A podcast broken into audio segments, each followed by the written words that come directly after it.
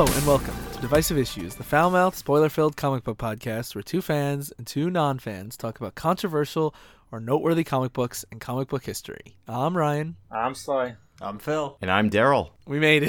we Uh, made we it. We made it for uh, another episode. Uh, yes. Yes. Yes. We did. Yes. uh, so for this episode, we're going to be talking about a comic I think I mentioned on the show a few times, uh, Kraven's Last Hunt. Yes. Yeah, so I don't. I don't remember you mentioning that much because when it came up, when you were like, "I guys, I I want to do Kraven's Last Hunt," I was like, "What? Who?" like I knew Kraven from the Spider-Man, but you've never mentioned Kraven at all. So this is another one of those like, oh my god, this slide like, is he in love with yet another character that like I didn't know? Like I'd be like, look at this funny guy in his like leopard shirt. He's so goofy, and then you would like blow up on me. I didn't Uh, know. exactly that. Yes. Th- th- th- yes, exactly. That. Also, I, I, uh, our very first, our, our very last episode before we joined Network was Spider-Man Reign, and Kraven showed Mm-hmm. up during that, and I think you specifically, Daryl, were like, "Who is this fucking guy in the leotard? He sucks." Yeah. and I said, "Kraven's one of my favorite characters. You should have fucked up, Daryl." yeah, that makes sense. I, okay. I had never heard about him, and I don't even remember Spider-Man Reign. but I was pleasantly surprised. Radioactive sperm, Spider-Man Reign. That's all I remember from that. I don't remember Spider-Man anything sperm. Else. Yeah. Yeah. So, uh, just the the logistics of it. So, we this is a crossover between the three Spider-Man books at the time, but it's the same creative team for everything. So it's not. It's really just like they released issues very quickly. Even though it's not like so much a crossover. This is a crossover of three different Spider-Man books. yes, uh, Yeah. basically, it was just one story going through the, all three books, but the reason they did that was because they don't want.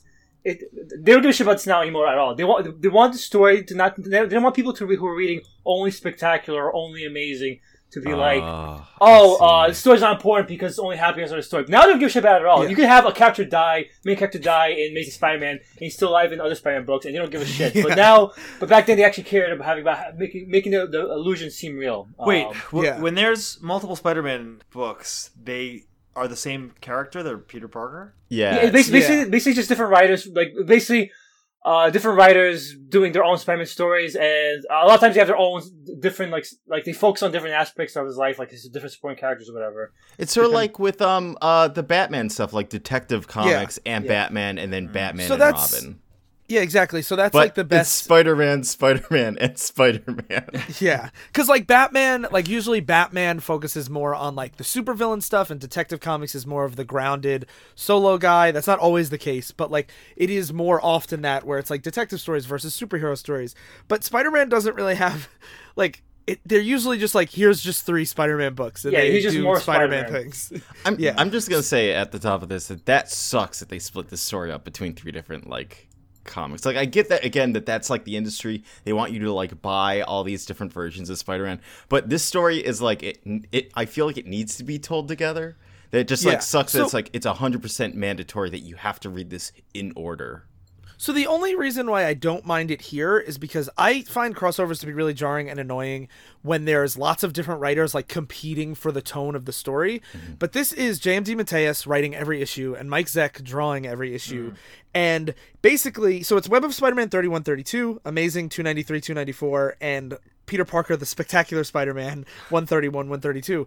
But in this case, because it's the same creative team and it's marketed and billed as like here's the checklist for the story, it's really just like they told a six-issue story in two months instead of six months, which like when it's done this way, I think it makes more sense because you're just getting the book more often.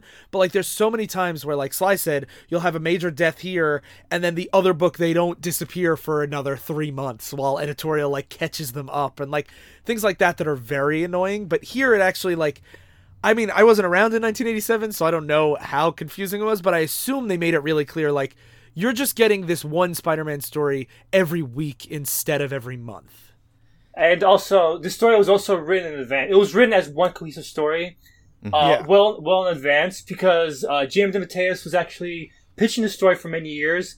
It was originally supposed to be, uh, not originally, first it was supposed to be a Wonder Man story, but then he wanted to change it to a Batman story with the Joker instead of Kraven. Huh. Uh, so th- that, that's why I bitched about Spider-Man Reign because when I say Spider-Man Reign is a ra- ripoff, uh, I, I, I, I, I, I kept thinking of Kraven's Last Hunt, which took that o- space open from Batman The Dark Knight Returns, instead of just telling the same exact story with just uh, name swapped, oh Batman, Yeah. it told a completely different story using that same tone and same dark Yeah. atmosphere. Yes. And we've talked about DeMatteis many times before. Is he he's is one of my Steven faves. Taves like one of those guys like a Loeb where it's like he's really good and he's also really bad? No, he's generally pretty good. He's gen- I, I've never read a story where I'm like, wow, he's terrible. You guys hated Scooby Doo Apocalypse, but overall, d- what DeMatteis is generally like. Well, he he goes from like his lighthearted, funny stuff, and then his like very more like philosophical, poetic stuff. Yeah, this, usually this the was poetic and philosophical more Yeah. than most other comics to the point where I was like, is this fucking Yeah. Grant Morrison? But like, it wasn't crazy enough. so I was like, it can't be Yeah. Grant Morrison. But like there, there's no like there's no like really crazy imagery in this. Everything's Yeah. very like cohesive and held together here. but it reminded me of that style where it's like it's going for the dramatic. it's more like prose than it is like Mm-hmm. just like comic narration where it's like and then Spider-Man swung to the nearest rooftop. yeah, Yeah, if anyone ever has an interest in that kind of style, like DeMatteis' indie work, like they just published a book that he wrote around the same time uh, called Moonshadow that they like just collected in this beautiful hardcover, and he writes a lot of really really cool like like even his like Hal Jordan Spectre run has a lot of like deep Eastern philosophies in it, and his his Doctor Fate is is very similar. Like he writes a lot of really really cool stuff, but he also has the like goofy side that he did with like Justice League International and uh, like you know like the Scooby Doo Apocalypse has like more campy stuff in it, and it's he's a writer that is very very diverse, and I think he's like one of the greatest I was comic writers say, like, ever I- because of that. I like I, I felt like we had read DeMatteis before, but I couldn't like pin it. And the fact that it was Scooby Doo Apocalypse, I'm like I'm I'm pretty impressed. Which which Yeah. just reminds me, it's like I feel like you need to show me someone's like good stuff to really get me to remember them rather than like their bad Yeah, stuff. So yeah. I'm like, ugh. he, he's written a lot of different stuff and he's the kind of writer that like never he never got the like a-list book that he deserved Hmm. but that almost kept him great like like we've talked Yeah, about this like, like, with peter Millar david or and, Wade, where I feel like Yeah. they'd make movies after his books. yeah but he's the kind of guy like when he takes over a book even when it's a book that nobody cares about he adds this certain like style to it that he, he really goes out of his way to capture the tone of the characters but always pushes them forward so like it's it never feels like filler to me when it's DeMatteis mm-hmm. But he always like goes out of his way to make the book fit and isn't like this is my take oh he also did Spider-Man the Lost Years Yeah, I was saying you guys he- did he did Lost Years. Oh, okay, all right, Yeah. yeah, all right. And when I, when I defend the Clone Saga, um, I'll defend it up to the point because the Clone Saga went for so long, almost all the original writers left before it finished. So I, I defend it like up to the halfway point when DeMatteis leaves and like most of the good good stories dry up. But Mm-hmm. uh, DeMatteis is the main reason why I, I defend Clone Saga. Uh, uh, uh, I think it's underrated as a the Lost Years was with uh, Ben the other- Reilly. Ben Reilly. Ben Reilly, And, yeah, uh, okay. yeah, and uh, DeMatteis said he he thinks Ben Reilly's a better character than Peter Parker, and I agree. Uh, I'm I'm not like He- I'm not gonna disagree about that either. I like Ben Reilly too, and I The like other thing I just wanted to say is DeMatteis also he writes a lot of the animated DC stuff too. Like he wrote a lot of the Justice League Unlimited stuff, like specifically for the Man Who Has Everything, which is the only Alan Moore adaptation that Alan Moore doesn't hate. uh, so like he he he's the kind of guy that when they need somebody, he comes in and does a really great job. Like like for Clone Saga is a perfect example where like they wanted to shake up Spider-Man and they put in DeMatteis and he put a lot of heart into it. And it's it's like it's a shame that that that that era is so lambasted because the first chunk of it that DeMatteis writes is like fantastic. Like The Gift, which was like the Amazing Spider-Man 400, which is like a big Aunt May Spider-Man issue, is like one of the best Spider-Man issues ever written. But it's in the middle of a bunch of clone stuff, so nobody ever talks about yeah, it. Yeah, so uh, just to, uh, to explain a little bit, uh, that's an issue where Aunt May dies, and it was wh- Yeah. where the character should have died. Like it's a perfect ending for that character. She should have died there. But the, the reason why like they, they probably changed it was because Ben Reilly shows up during it, and for like trades or whatever, you can't just have Spider-Man's clone show up and be like, "Hey, I'm here." So, this Yeah. this- Well, no, but it wasn't really Aunt May. It was an actress hired Yes, by uh, Norman I- Osborn. Oh my, god. so dumb. that's not DeMatteis' fault that Marvel did that. He he wrote Yeah, an amazing definitely not. story, and they fucked it up. Yeah, yeah. It- It's like with most things where it's like you have like the death of Captain Marvel, and you're like, what a great story. And it's like if they bring them back, it doesn't make the story like worse or anything. It's just Yeah. like it just sucks that they did that. Yeah. I'll, I'll always love Final Fantasy X, despite what Final Fantasy X two did to it. Yeah, exactly. I was gonna say that I, I really like like the clone stuff. Like you heard me gush about like Ben Reilly, like that specific Yeah. like clone issue, and then like I wasn't on board with the rest of his. Kraven's Last Hunt, I was on board from start to end. It was like the it's a great uh was it six issue story. Yeah. Yeah. Yeah, like I was the the whole ride really intrigued me. And I, I didn't get to a point where I was like, this is like too like there's there's a rat guy that appears and he's very comic booky, but he serves a purpose within the story I wasn't expecting. Like when he first appears, I'm like, God damn rat man in the sewers. But then it's He's like Gollum. yeah, Yeah. yeah, But he adds like an what interesting flavor to it because he's kind of like a pawn between like the two major players of this Spider-Man and Kraven. Yeah. Yeah. And one thing I just want to say about Mike Zeck, because he's the artist on here. Ooh, he's so Uh, good. It's so he's so good. He's just It's he's so, good. And he's somebody that doesn't have nearly as large of a bibliography as DeMatteis does, but he some of the things that I think are really interesting about him is he had a long run of uh, Captain America with DeMatteis. That's when he created that that Ratman uh, vermin. But one of the main things that he's known for is he actually was the one who created the black and white costume for Spider-Man. Oh, I, for, I didn't know That's that. cool. yeah, okay. he, he he drew Secret Wars. I and it's- Go ahead. That's that's you know a pretty big moment for Spider-Man. I thought the black and white costume was the Venom symbiote. it was. it's but, that hasn't happened yet. No, that did happen. Uh, Okay, so so yeah, the symb- when symbiote when they created the symbiote, that was supposed to be like Spider-Man's new cool ni- '80s look. And even when he got when they got rid of the symbiote itself, they wanted to keep that look. And he kept that costume for most of the '80s until Venom came up. And basically, Venom attacked Mary Jane, and Mary Jane said, "Yeah, you can't wear that costume anymore. Like it, it triggers." Is it triggers is it like hmm. sentient? Is the is the No, this is just, this is just a, Okay. this is just him wearing a, a, a costume modeled after the symbiote costume. Okay. So basically, because Peter Parker is the inner nerd in all of us, what happened was he gets this costume, and for like right after he gets it, there's a long story where he realizes it's an alien, and then like Reed Richards takes it, but Black Cat thinks it's like kind of sexy, so he's like, you know what, I'll keep a uh-huh. black costume, but this is just a regular costume that he wore for, like Sly said, for all the 80s. Okay. And that that brings us to the context of this story. The previous issue, Peter and MJ have just gotten married, and this is what happens immediately after. Yeah. And then like five or six issues later, Venom shows up and kidnaps Mary Jane, and it's terrible. So it's a, I mean, the story's good, but like it's terrible for her. So they don't have the the nicest honeymoon era. Yeah, and so just to briefly explain Kraven for, for people who are who don't know, uh, he was like a goofy guy in a loincloth. Uh, and I- Loincloth and like a leather vest or Yeah. a leopard vest, leopard spotted. Yeah. I, I think I saw even like DeMatteis c- c- thought he was goofy. Uh, uh, when He is. I, I, I, couldn't, I couldn't find that. I couldn't find a quote. That, I couldn't find a quote from now. But I remember him saying, um, like he, he uh, he, because like originally he was try- trying to fit into Spider-Man. He originally wanted to make a new villain, but then he was thinking about which old villains he could adapt to it.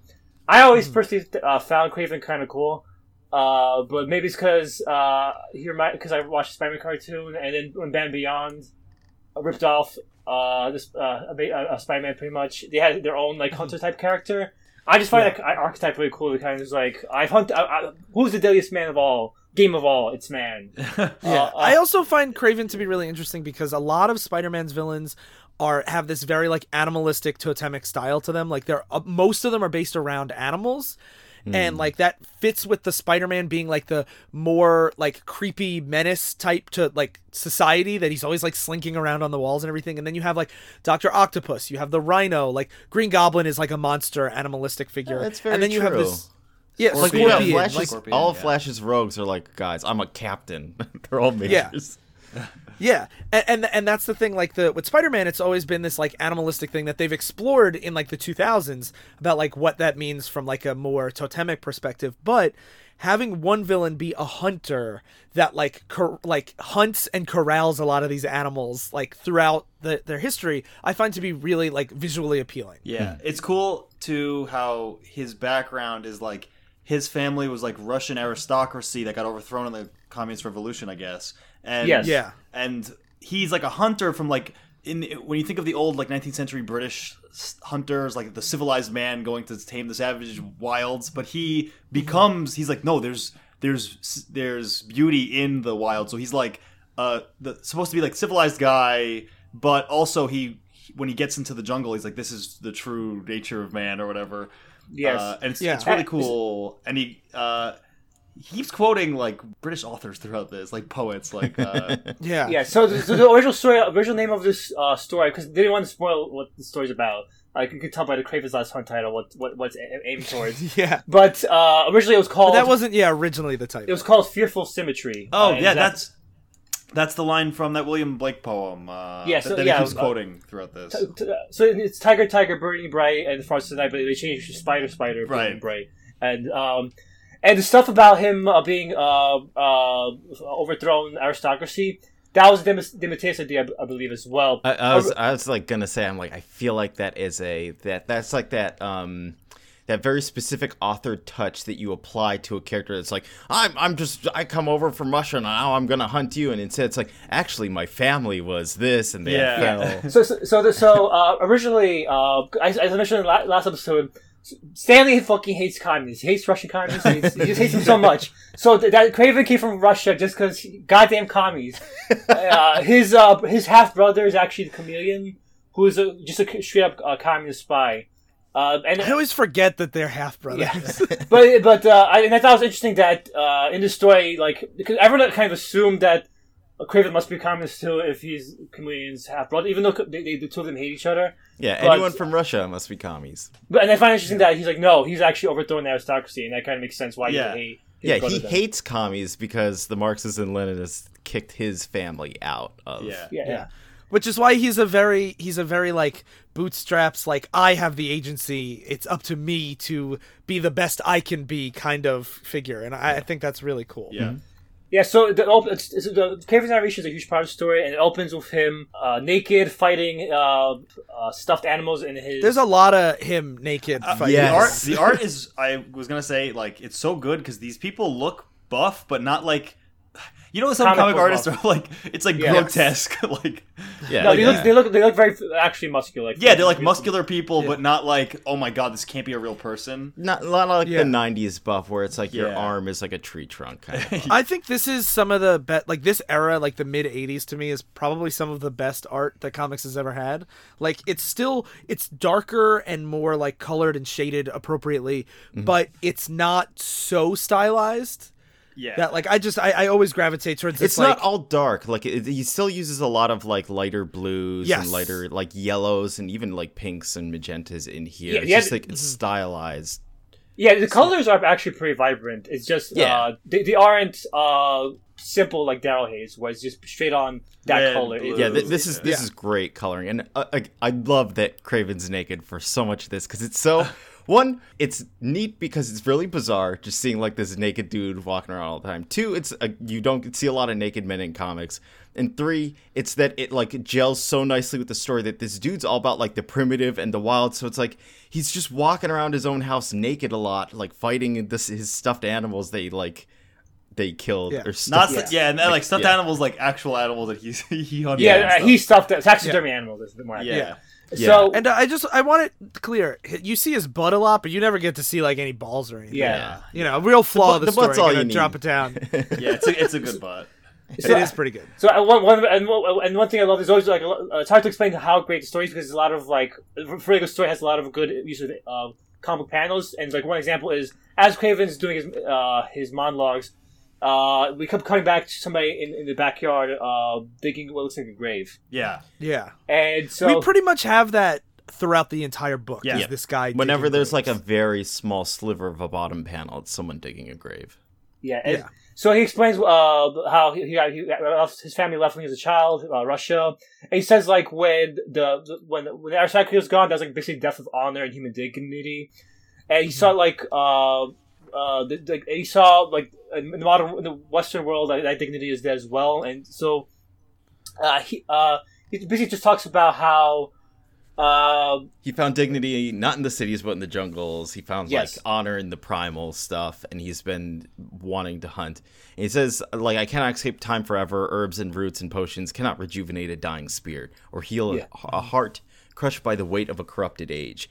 I will die soon. I must die soon, but not yet. And then it shows him like reaching into a coffin, and he pulls out Spider-Man's like black suit, and it's Yeah. like him like tearfully crying and this is this is when i was like i'm 100% on board with the story because it's like weird he's like I, I i can't die yet i still have to like hunt spider-man but he's like showing like some like sadness over everything instead like it's usually like the, i would say a bad like writer would be like him like grimacing and like staring at like pic- a picture like a, a fake taxidermy of spider-man being like yes now i must hunt but instead he's like you know he's he's proud and he's he's saddened by this and you're like Yeah. but why kraven what makes you sad about this last time and, and like we were saying about the dichotomy between his like civilized and primal self, he's walking around naked, but then he puts on like a robe, walks into this this huge study, and starts drinking like old wine and talks about Ru- Yeah. like he's like it's like so interesting that he's like yeah, and you're like, so how crazy is this guy? Because usually you don't fight animals naked in your house, but then it's like he seems perfectly normal here. So it's like he's a very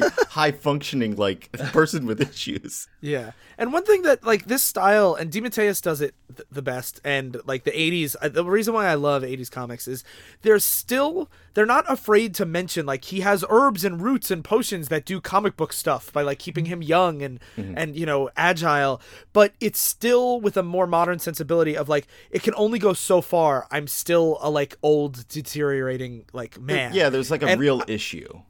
Yeah, and I love I love that balance where it's not wiping the whole thing away. And this is one thing that I feel like like Black Panther does really well, the the movie too. Of it's mm-hmm. like capturing where it is this like more mythical spiritual concept behind the superheroes but adapted in a modern with modern sensibilities instead of it just being like Yep. in the 60s Kraven had he would eat a plant and get super strong like you know it's it's not Popeye but Yeah. it's not super it's not 100% realistic either and I, I like that mix So it cuts to our, it cuts to our second narrator now, which is Spider Man. He talks about this uh, comic crook called uh, uh, Joe Face has died, and he was a guy that Joe, uh, that Spider Man used to pump for information. And uh, he says like, "Why should I care? Uh, Joe Face is dead. Why should I care?" And he keeps repeating this. And it cuts to a, a, a, a tavern where a bunch of other uh, similar like uh, skeezy looking lowlives are holding a funeral for uh, uh, Joe Face. these guys are so sad and Sly's like just gotta spit on them like, like, it's kind of represents like Spider Man has no they are that though Spider Man has no regard for these people at all. Like uh, he's like these guys are scum. Joe Face is scum.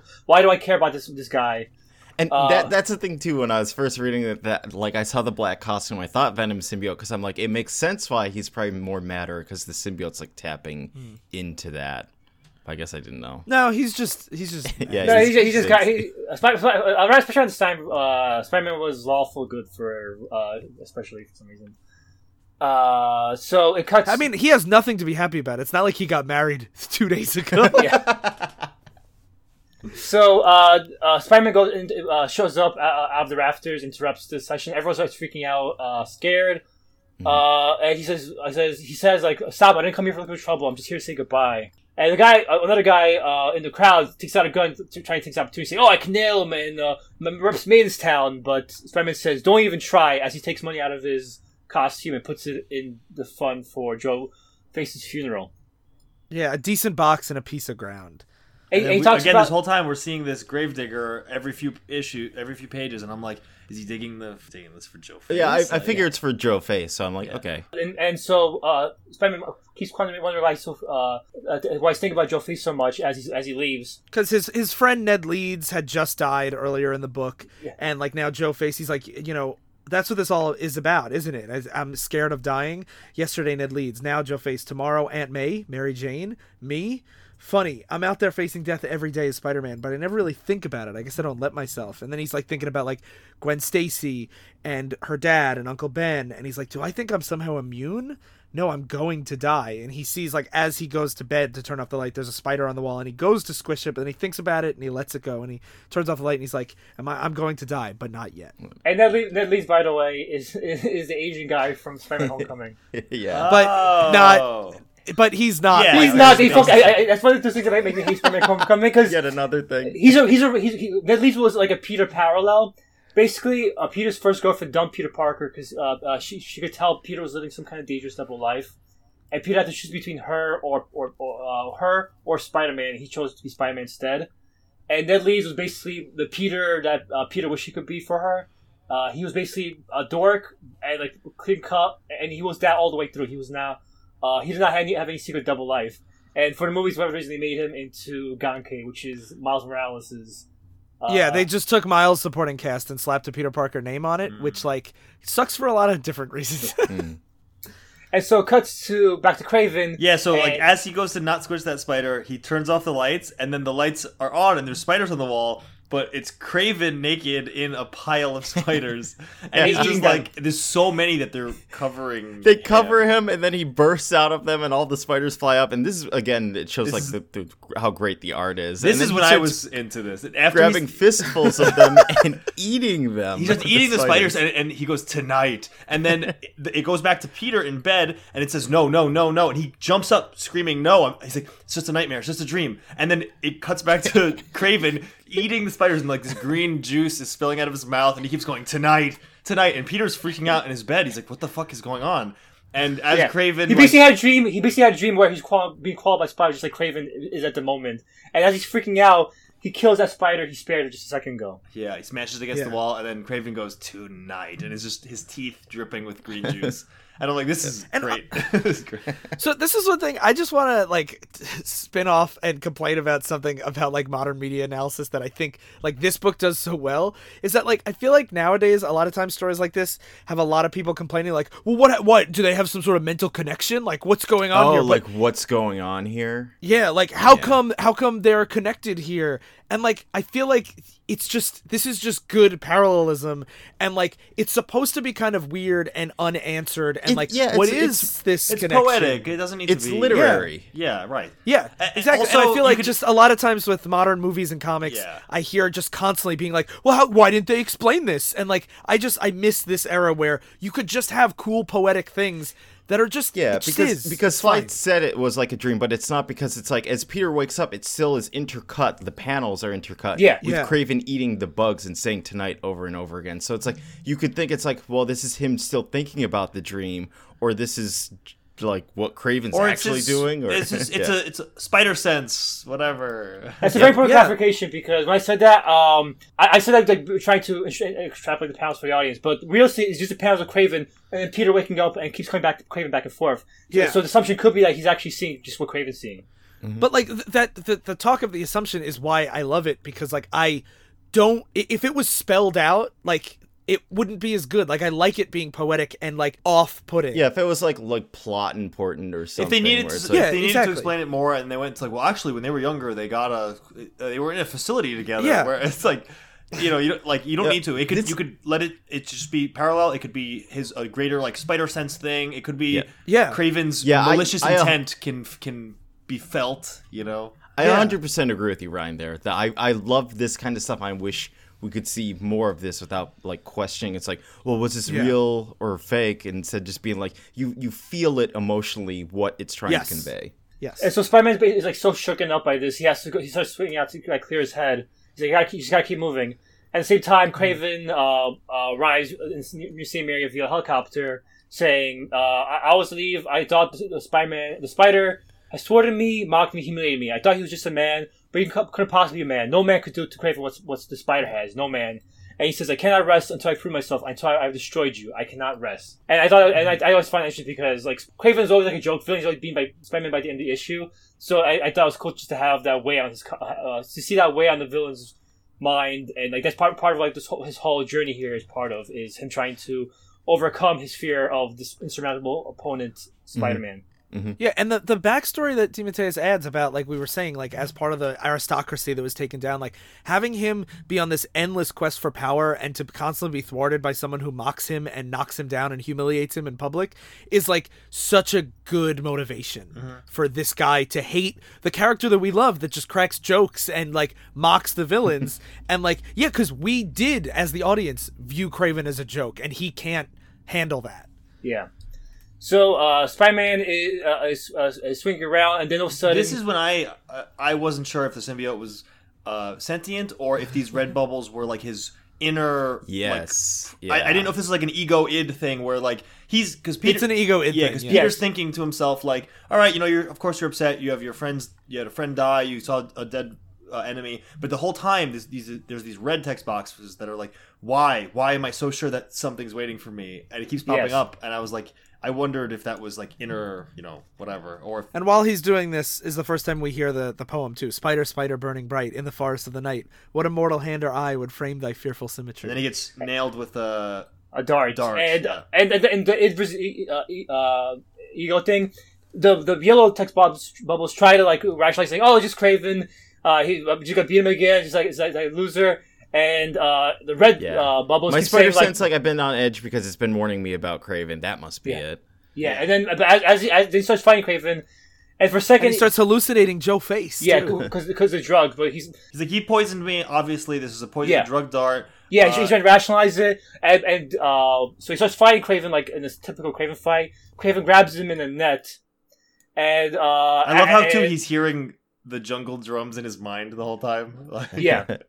drums, jungle drums, and so then Kraven, as he's trapped in his neck, Kraven takes out a gun, and Spider-Man's like uh, trying He's like, to joke. Yeah, yeah, he's like, ah, he's just like Doc Ock and Vulture. You know, you, I'm gonna beat him up. He's gonna tell me about a secret hideout and blah blah blah. It's just like Hunter Zolomon, right, guys? He won't have a gun. Yeah, and he's like, "Come on!" And he says to Kraven, "Come on, Kraven, rifles on your style." His narration says, "Look at his eyes.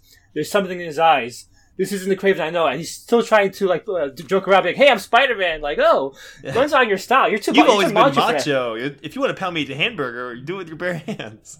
Yeah, and then Yeah. you get this like great like the the dual text blurbs of as the panels are going on, where it's like Spider-Man's thinking like the the the reasonable size, like yesterday Ned Leeds, today Joe Face, tomorrow Aunt May, Mary Jane, and then the red text is all saying he's out of his as Kraven points the gun, and then you get blam, and then just black, and then you still get the repeated like text that uh the panel of the guy just still like grave digging and it's like that kind of stuff that is so tastefully well done and because it's like that's the payoff to him digging is like right here where you realize the grave Yes. isn't for joe face it was for spider-man Yeah, because the all next Yeah. panel is Yes. just out outside Kraven's estate. It, it doesn't cut now. It's just the same rainy background graveyard, and now Spider-Man's in a coffin. Yeah, Uh, and and Kraven's holding his his uh, uh, workers and him are holding a funeral, and they they, they bury Spider-Man into the ground, and uh, Kraven looks Kraven's at, very sad. yeah for, for for a minute as they lower the coffin, but then he looks into the sky as a lightning strikes, and, and he like he- grimaces like Yeah. smiling yeah, and it's like this is like uh, uh, the most shitty grin in the world. Uh, Yeah, he it carries for for a lot of this issue. It's just him smiling as he looks up to the sky, yeah. and. And go back to uh, as they d- dump the dirt on it. It says again, "Spider, spider, burning bright in the forest of the night. What immortal hand or eye can frame that fierce full symmetry?" I was like, it makes sense that like I guess at some point someone would throw a net on you and be like, I have a fucking gun. I'm gonna shoot you. And one thing too, like I know I'm just like all I do is talk about how great DeMatteis is on this episode, but this is another thing that I feel like a lot of writers it's it's a lost art for for most of modern comics is that like this is a fully framed bookended issue that, that it's obviously there's way more to come and the story's not going to end like this but this is one cohesive chapter mm-hmm. where like it starts with the the grave digging it's throughout it ends with the payoff like he plotted this as you could read this in a week and feel very satisfied before the next chapter. Mm-hmm. It's Yeah. not just like you know like a lot of the stuff Did I just, do. did I just, did I just stop the story like halfway, like random Yeah. boy or whatever? yeah I could yeah, have read exactly. that issue from beginning to end and nothing else, and I would have been like, damn, that was good. yeah. exactly exactly and that's something that not a lot of writers do nowadays Yes. Especially as we had like pointed out before too, where it's like I feel like he's very like um not like austere with his writing, but he is choosing narration boxes very carefully rather than like Yes. over beating over your head with text to be like where it's Sly's argument where it's like you want comic books to have a lot of text to make your time worth it. Where it's like there are some pages like the the Spider Dream where it's like the only text that whole page is just tonight. But it still feels Yeah. like really good to like read it. Yeah, Yes. the, the, the funeral scene has no text bubbles. Like it's at not, all. it's not like a Millar, yeah, where you just get like a big like splash page of someone looking like stupid or like trying to smile and be like "fuck." Yeah. you're like it, it just everything. All If the was- textless stuff feels If good. it was Millar, he'd be like, now I'm gonna take a shit on your grave. he would. He would shit on his grave. and, and also like Zeck Zeck's art is doing a lot of the a lot of the work Yes, here too, yeah, where absolutely. it's like it's so his faces, his layouts, just even where he chooses to place the camera is so evocative. Like when Kraven is burying the grave at for the first page, the camera's like at, at the beginning it's like up and then it's slowly lowering to where it's eye level with Kraven and then it's under him. So for the last for the bottom half of the page, he's it's now looking up from the grave as the dirt is poured on top of the camera. And like that's just that's so much you could do so much with that without any words. Yes. So issue two um, starts off with Spider-Man's grave, and it says, "Here lies Spider-Man, slain by the Hunter." Uh, and it's there's a rat on the grave, which is going to be important. And over this grave of Spider-Man, we see Spider-Man looking at the grave, but he looks very buff for Spider-Man. and then he takes off the mask, and it's actually Kraven, and he looks sad, and then he starts laughing, just looking at the grave. Um, and now we get a different narrator. Oh fuck this Uh, guy. Tippity tippity tippity tap. Listen to the rain fall down. Listen to the people running like rats. And uh, there's like people running around in the rain in the city. Uh, It's a it's a woman specifically running in the scene. Yeah. Uh, as Mhm. uh, as the rain falls, she has like a newspaper over her, over her head, trying to uh, cover herself as she's running through the streets. But then the rat gets in her way, and she trips and falls. and then a hand comes out of the sewers and drags her down to the sewers. A and, manhole. Yeah. Yep. And then he drags her down, and you're yum. Yep. And now it makes more sense why so much of this issue, because it goes down to this guy and it starts giving you, fleshing out this guy, Vermin, the Rat Man's backstory. And it makes more sense since he was probably part of like this arc of what is this, Amazing Spider Man? Web. Uh, he, think he, he he was not part of his arc. He was actually he was he was, he was part of the Captain America arc. But Oh, during that okay. arc, Spider-Man and Captain America did fight, and that's a major part of uh what they, what they bring up with Vermin a lot of times. They fought him, they fought Vermin. Yes, but Spider-Man couldn't beat Vermin on his own. He needed Captain America's help. So Vermin Yeah. says, Vermin like he says it multiple times, like he didn't beat me. Uh, he needed Captain America's help to beat me. Yeah. And he, like I said, he kind of reminds me of Gollum a little bit, where he's like this weird, uh, in, He's pretty much, he was pretty much Gollum, but A just lot, hairier. yeah. and a lot stronger, yeah. And he's just like always Yeah. like precious perfumes is, and he's like, Yeah. uh, talking. Sweet smell is a stink worse than mine, but oh, they like to pretend they're better than me. He's talking about women. Yeah, and he brings them down, and he eats them. And just just so so you guys know, yeah, he does eat this lady, which is Yeah. crazy. But uh yeah, so Vermin was only in one story before. He was in a Captain America story by DeMatteis and Zeck that like culminated in some team up issue with Spider-Man. But yeah, so he's not like this long running established character, but he, he he does have a little bit of history. I was gonna say I, I feel like no one's ever talked about Vermin, so I just assumed he was like one of those like, look at this new villain that's kind of like pushed aside. I like It- it- the- it's more like, I like, it's more uh, like the uh, writer's favorite villain because uh, DeMatteis Yeah. and Mike Zeck were like, we're working on this again, this other series. Let's bring back Mm-hmm. Vermin because they want they wanted some villain to be part to be like uh to be to fill Vermin's role here. And they said, why not Vermin? So they, they put they put him in here. Hmm. Yeah. Uh, I prefer Vermin Supreme. I was right, gonna make that joke, but I didn't. Um, anyway, so we get to now a different lady, uh, except it's Mary Jane, and she's like, man, Except except it's it's all like a twist. Yeah. It just shows Mary Jane Yeah, so looking she's a, outside. a- she's like the fourth narrator, and she talks about how Peter's missing. and she's like, man, this is not how I expected being newlyweds. You know, I thought we'd be snuggling or whatever. But he's not here, and he's like he's probably webbing around, you know, making the world free and safe for democracy, fighting Doctor Squid or whatever his name is. And then she, and there's a and then there's a deeper color uh, text box repeating the words "dead?" question mark. he uh, you're I- probably dead? And he's like no no of course. He he's good at what he does. He's dead. And she's like no he's uh he's he's just late. He's just and then she This, this is what was making me think. It's like, oh, I guess maybe the symbiote isn't a darker, like colored text Same. box. Maybe it is just like a yeah narrative mm. use. I love how much you guys spent thinking about the symbiote when it's never mentioned or anything. Well, it's yeah, that's, that's just you. That's you bringing your comic book knowledge into this. This story has nothing to do with symbiote. That's you bringing your baggage. Ag- Again, it's fucking comics. I don't know whether or not it's like actually this is a clone of Peter that was doing this the whole time. Where I'm like, oh okay. Yeah it is hard to Like like, I, I don't know what the black suit can do. I know it's different than regular Spider-Man. Is it just cosmetic or like we have is we have a some thing of this arc? background knowledge so going in it's like you assume that background knowledge is part I of it because yeah. comics always do that having some background knowledge, I file I find is worse than having none or a lot. yeah, it's just like a little bit of knowledge is dangerous. It's like in a fighting game when you're when you're just button mashing, you're pretty good, and then you try to learn the Yeah. combos and you yeah, suck. just doing the until you get shitty. good yeah Yeah. Yeah. So she ends up she's freaking out in the apartment and she sees a rat and she fucking smashes it to death with uh with her shoe. And she and, she, and she's smashing it. She's like, "Oh, you uh, you want to fight? You filthy, disgusting!" But as she, as she's killing it, she stops and uh, uh, run, uh looks disgusted and turns away, like horrified by, uh, by mur- after murdering this Yeah. uh, uh, this rat. Yeah. And then we get uh, Spider Man, except it's again Kraven now, and he's like in he's in And you, could, and you can definitely tell because of the narration now, because the, the, everyone has very distinctive coloring for the narration box. Yes. Yep. And he's like, the spider lies in a grave by my hand, my greatest enemy, my greatest tormentor. Uh, Kraven also gets like a different typeface too. Like, Yeah, uh, more uh, like uh, Sarah. I think everyone Yeah, does because serif, so yeah. does uh, Vermin. He has a different font. Yes, Um, everyone, uh, yeah, yeah. which is a cool touch.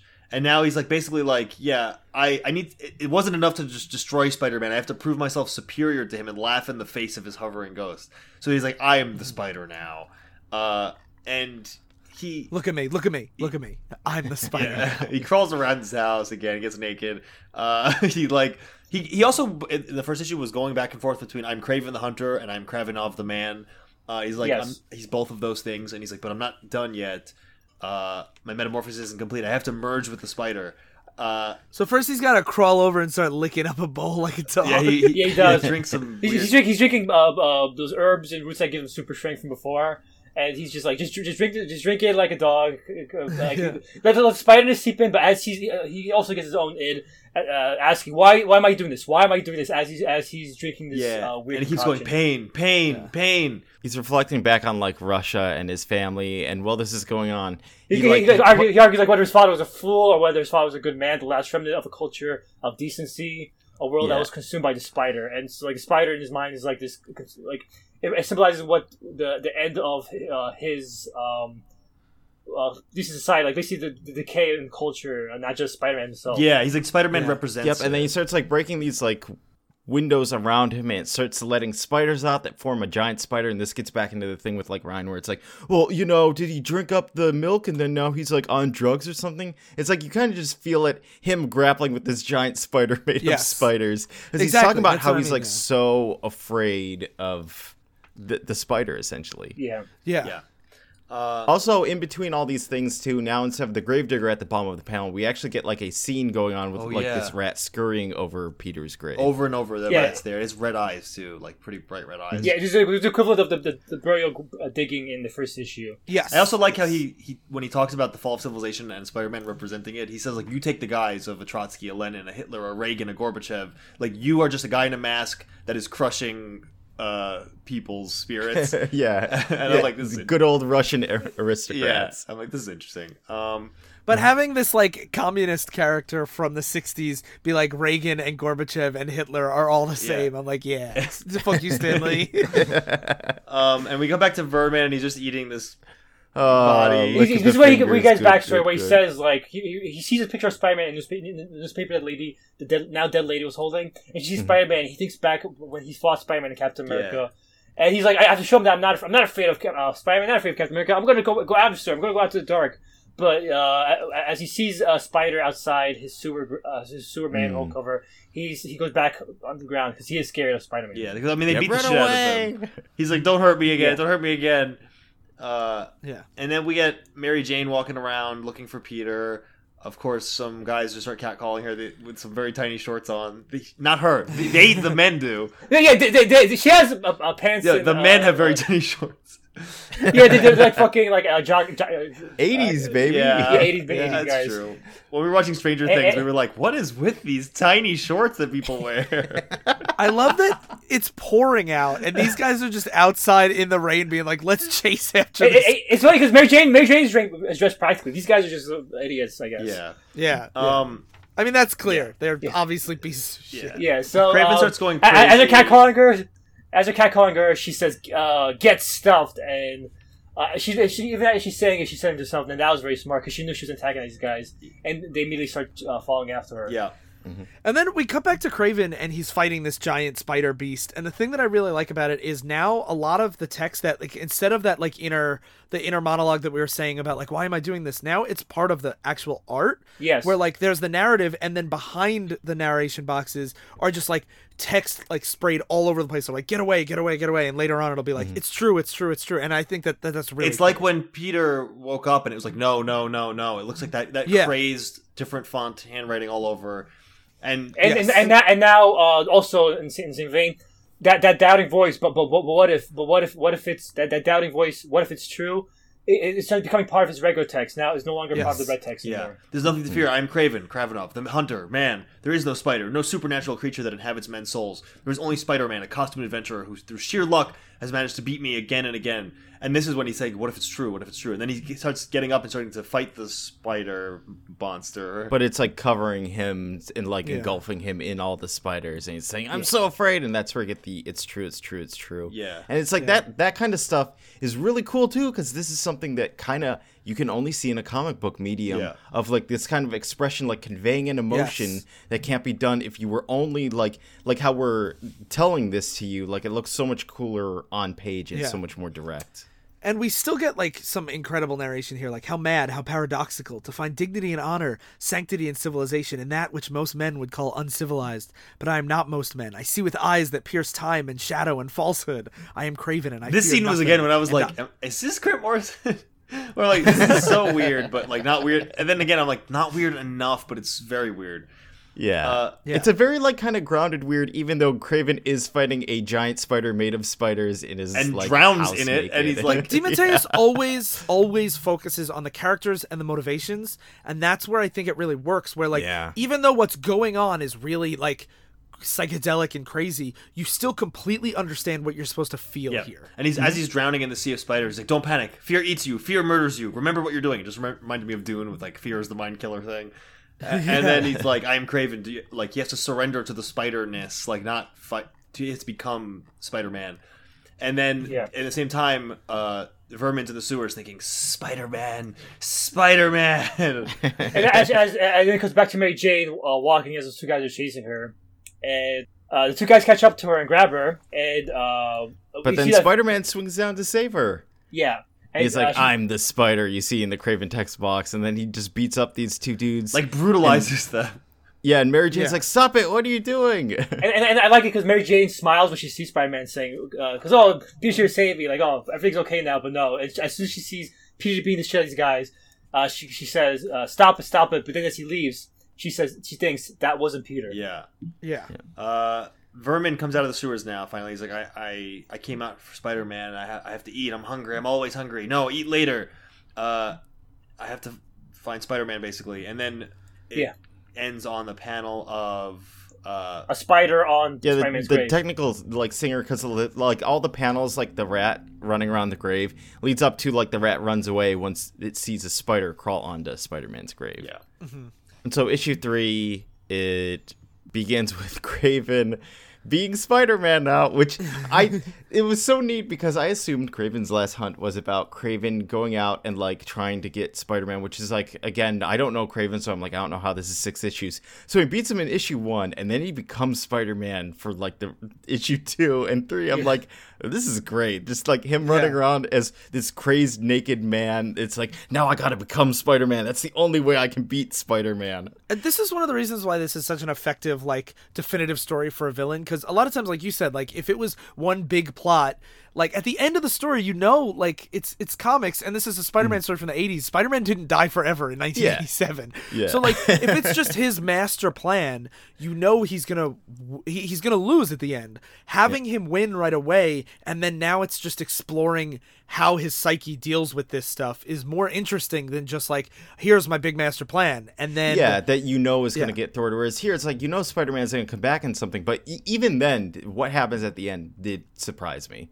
Yes. Yeah. So yes. Kraven like swings through this window, and because he, says like I'm watching these, it's like uh, drug dealers or smugglers and stuff. He says I'm watching them through the glass specimens flies. Watch them. I, I am the spider, and I know in ways men cannot. I know. And so like he comes in here, he's like, I let them scream and shout my name. And he's Yeah. like, I hear nothing but the weaving of the web. And it's just like him beating up all these guys like Spider Man, and I devour them. And you, and you very visibly at the end snaps the guy's neck, and Yeah. and the police come in. They're debating whether uh, this was a good thing or not. But then, uh, oh, Spider-Man's new rough attitude is a good thing or not.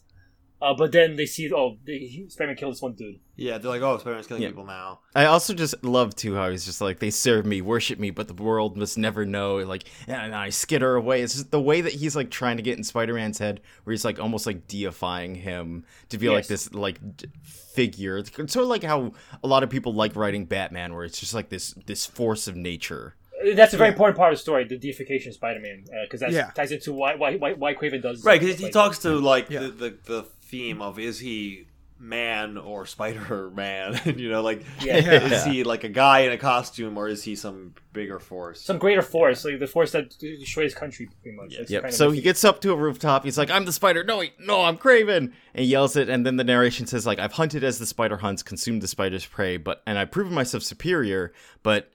Uh, not in every way, no, almost every way. The final proof comes. He has to beat someone that Spider-Man hasn't beaten, yes. and so then that's when we cut back to uh, Uh, Vermin. Vermin e- eating eats somebody another else. Ultimate woman. Spider-Man villain. That's what I was like. eat, yeah. eat, eat him up. of all people. Food. But, But I- okay. But I think this kind of thing, the, the reason why, like you said, like Vermin f- at the very beginning, like plays in an, an interesting way, and the reason why I really like this choice is like he couldn't pick a, cl- a classic Spider-Man villain that he has to beat because Spider-Man's beaten all those guys. Yes. It has to be somebody like relatively new, and also I having it be like the most animalistic of the animal Spider-Man villains really works for me. and it- and and, it- and like it, yes, uh, because this whole story has like a horror feel to it, and Vermin mm-hmm. Yeah. is like a horror movie monster. Yes, and yeah. so- yeah, yeah, ex- yeah. and like if he's a, he's a hunter, he should be like it makes sense that he's hiding from this animal, like, like Exactly, said, animal-like, exactly, yeah. Yeah, and so he Vermin runs into some cops and he like throws one guy out of the the cop car and then a bunch of rats come over and like eat He him. He can summon rats to start eating the guy. Yeah. Like I didn't realize he He's had the like Pied Piper. yeah, he has like rat control.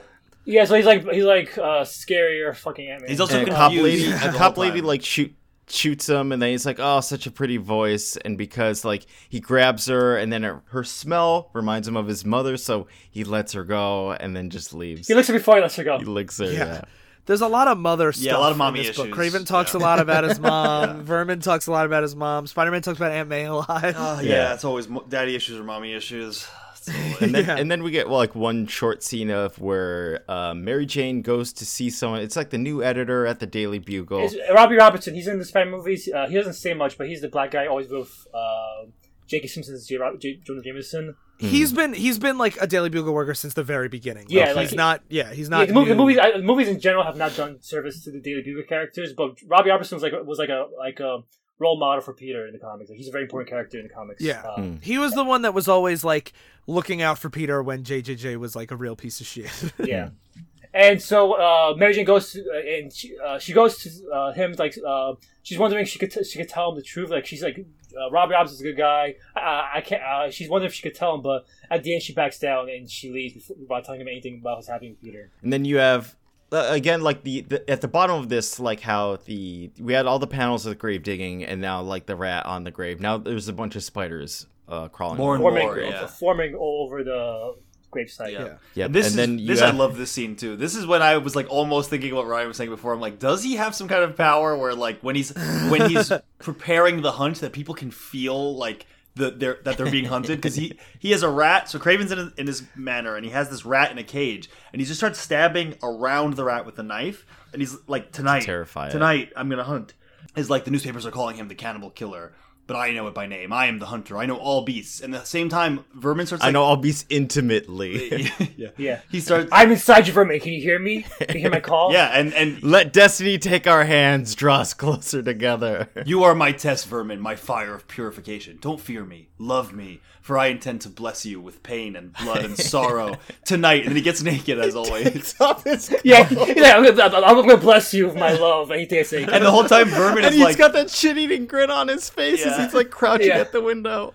and vermin's Yeah. like, oh my god. I, I, like he, he feels it like he feels something chasing him he's like what's going on this is why i was like Yeah. peter can feel it too he must have such a presence like Uh, Which again, it's it goes back to the literary thing where it doesn't Yeah. say it's like you were feeling my like My psychic hunting, yeah, Yeah. my hunting Yeah. TM presence. Yeah. Instead, it's just like you just feel like you know that this guy loves hunting and everyone can feel it. yeah, and that's fine. And then don't need to in that explain. same kind of parallel, Vermin's sleeping in the sewers and he wakes up and he's like, "Bad dreams, someone calling me, chasing me, but I'm home now, safe. I'm oh no." Well, And the, the, panicked rat that he was like stabbing at is running through the sewers to Vermin, which is how he finds him. Oh, that yeah, he, it's the he same drops rat? the rat out of Because his Kraven window. took that rat and threw him out the window. Yeah, and then the rat ran back to him, and that's how he found him. Because I was like, oh, that was really cool. Oh yeah, he terrified the rat so he would run home. Yeah, that's interesting. Yep. I never noticed good. that. That's Yep. really good. That's some good detail right Yeah. there. That's Uh, really s- cool. That's So- some so- good detail right there. Uh, so so Spider-Man, uh, so Kraven as Spider-Man shows up and uh, confronts Vermin, and this is why Vermin says like, "You weren't alone. You didn't beat me." And and and, Spider-Man's and, like- like Spider-Man as Kraven's like, tell me how I lost to you last time. Like, h- tell me how I wasn't strong enough because he's like he wants him to say basically. This is how he He's gets like, "That's off. right. I was alone. I helped. I cheated." Like he's saying, "I sucked. I'm a sh- Spider-Man sucked, right?" Alone, I could never have defeated you. Do you understand, Vermin? Do you understand? and they have a pretty He's pretty beautiful. He's vile. The text boxes say like he's just like lost his mind during the hunt. He's beautiful. He's vile. He's mine. they have a great fight too. It's like not too over the top, but it's like they're grappling and like rolling in the sewer, just like punching and biting each other. It's pretty great. Yeah. Uh, There's a lot of like fisticuffs when it comes to the fights, where it's not like, oh, you know, I gotta plan out this. It's just like it's two people just going at it and wailing on each other. Yeah. and I love how he's like alone. He could never have defeated you, never. But I can. Dishonored father, sainted mother, stained honor. I can. It's pretty good. I am the spider, and I know. And then he and ends with In him, normal ways that men cannot. And it ends with him coming out of sewers holding uh, Vermin's uh, unconscious body. And as this is happening, uh, the final panel is a swarm of spiders over Spider-Man's grave, and a hand, a spi- uh, black hand reaches out of the grave, and the, and the text, uh, Spider-Man's narration box is back, uh, questioning Mary Jane. Yes. So now, part four, Yes. resurrection. I just love this cover. It's Spider-Man coming, like pulling himself out of the grave in the rain and mud, is- and it just it's It's awesome. good. This is usually a trade cover. This image of Yeah, uh, yeah, it- that's the trade cover. you like usually. The Spider- art is so good. So- Yeah. And so, it, speaking of the art, now there's barely any art on this page because it's pure white. Uh, and Yeah, it's it's, it's a pure white page with a tiny little naked Peter Parker curled up In fetal just warm. position. yeah, yeah, warm, warm, white, white. peaceful. peaceful. And he's visited like my by- mother's womb. and he's visited by Ned Leeds, and he's like, Ned Leeds is like acting like his dorky self. Hey, how are you, pal? How you looking like that? Remember me, Ned Leeds? Oh, Sly, did you know? t- Do you know why Ned Leeds died? Yeah, I did know. I actually think it's really cool. Oh, no. Uh, Oh, well, because editorial's like, oh, by the way, Ned Leeds is a hobgoblin. Oops, he's dead. yeah. He's the hobgoblin? No, he wasn't. So, no, it's it's really complicated. We can't. I don't. Get I don't it. want Ba- comic book stuff. I like this too Hobgoblin much. Don't like a- do this. But, but the, just- just to make it sound cooler and my opinion today, basically the Hobgoblin, when because Green Goblin got revealed pr- uh, pretty quickly, when they made it, Hobgoblin was basically the successor to Green Goblin, and they wanted to be, uh, keep it a long mystery who he was. So as uh, a, a massive red herring, they had Ned Leeds die while wearing the Hobgoblin costume, and sure that he was just somebody just uh, the, the real Hobgoblin just put it on him. uh, Yeah. before he died, so, so they could throw Spider-Man off the trail, and I thought I, thought that was a cool. I thought the hobgoblin Yeah. was the doctor that made Ben Reilly. That's No, that's uh, the jackal. That's a jackal. they really are all like animal things. Uh, Like yeah, yeah, exactly. And, and just one thing, uh, t- the reason why I even bring it up have that I think is the, the thing that I think that's actually cool about that is they leave the Hobgoblin a mystery for so long because Steve Ditko wanted the Green Goblin to be a nobody, but Stan Lee was like, no, it has to be Norman Osborn, and that's one of the big reasons why Ditko quit Spider Man. Oh. Yeah, you- Yeah, he Yeah. wanted, he wanted to be a nobody. And so, uh, so so yeah, so he's like, hey, you know, you remember me? Your pal Ned Leeds, and Peter's like, but you're dead, and he's like, dead? Oh no, he's right, and he just like crumbles into like this zombie again, pile hor- horrifying to me. This is like in Yes. uh, yeah, it, Tales from the Crypt. It's not like, oh no, he's right. He- like as Ned says at every panel, is, oh god, he's right. Yeah. and he's yeah, Yeah. he like z- he decrepifies and just falls. and Peter's apart. like back in fetal position. He's like peace and quiet in the warm white, and then you see a panel of black, but with Spider Man's eyes, and it's just like come out, come out, come out, and he thinks Mary Jane. yeah, and so his whole narration is not a entire time. Even as he's acknowledging Ned Leeds, he's just like, no, I don't know Ned Leeds. I don't know anyone. I just want to stay in the warm, the white. I just, I just want to be. I, just- I like it here. Don't, don't make me leave. no Mary Jane, no nothing else out here. It's all like no life, No love. no life. Yeah, no love, no life. I am I am the spider, and now it's No a wife, spider no crawling life, right, through guys? the dirt. Yeah, no, but as, as he's saying, uh, as he's saying, like, oh, there's no, no, no, no beautiful, no, no nothing. Uh, his other narration is saying some, something's there. It's always there. It's always there. Uh, Yeah. and that- black consumes the page. I am I am the I am the spider. Spider the MI. Now the Ned's panels dead. are zooming out, and now it's just like a spider. Now he's a spider. He's crawling through like this tunnel. Yeah. Gwen's see- dead. Uncle Ben's dead. Ned's dead. I'm, I'm dead. Steve No, Jobs I'm is dead. Steve Jobs is dead. I'm dead.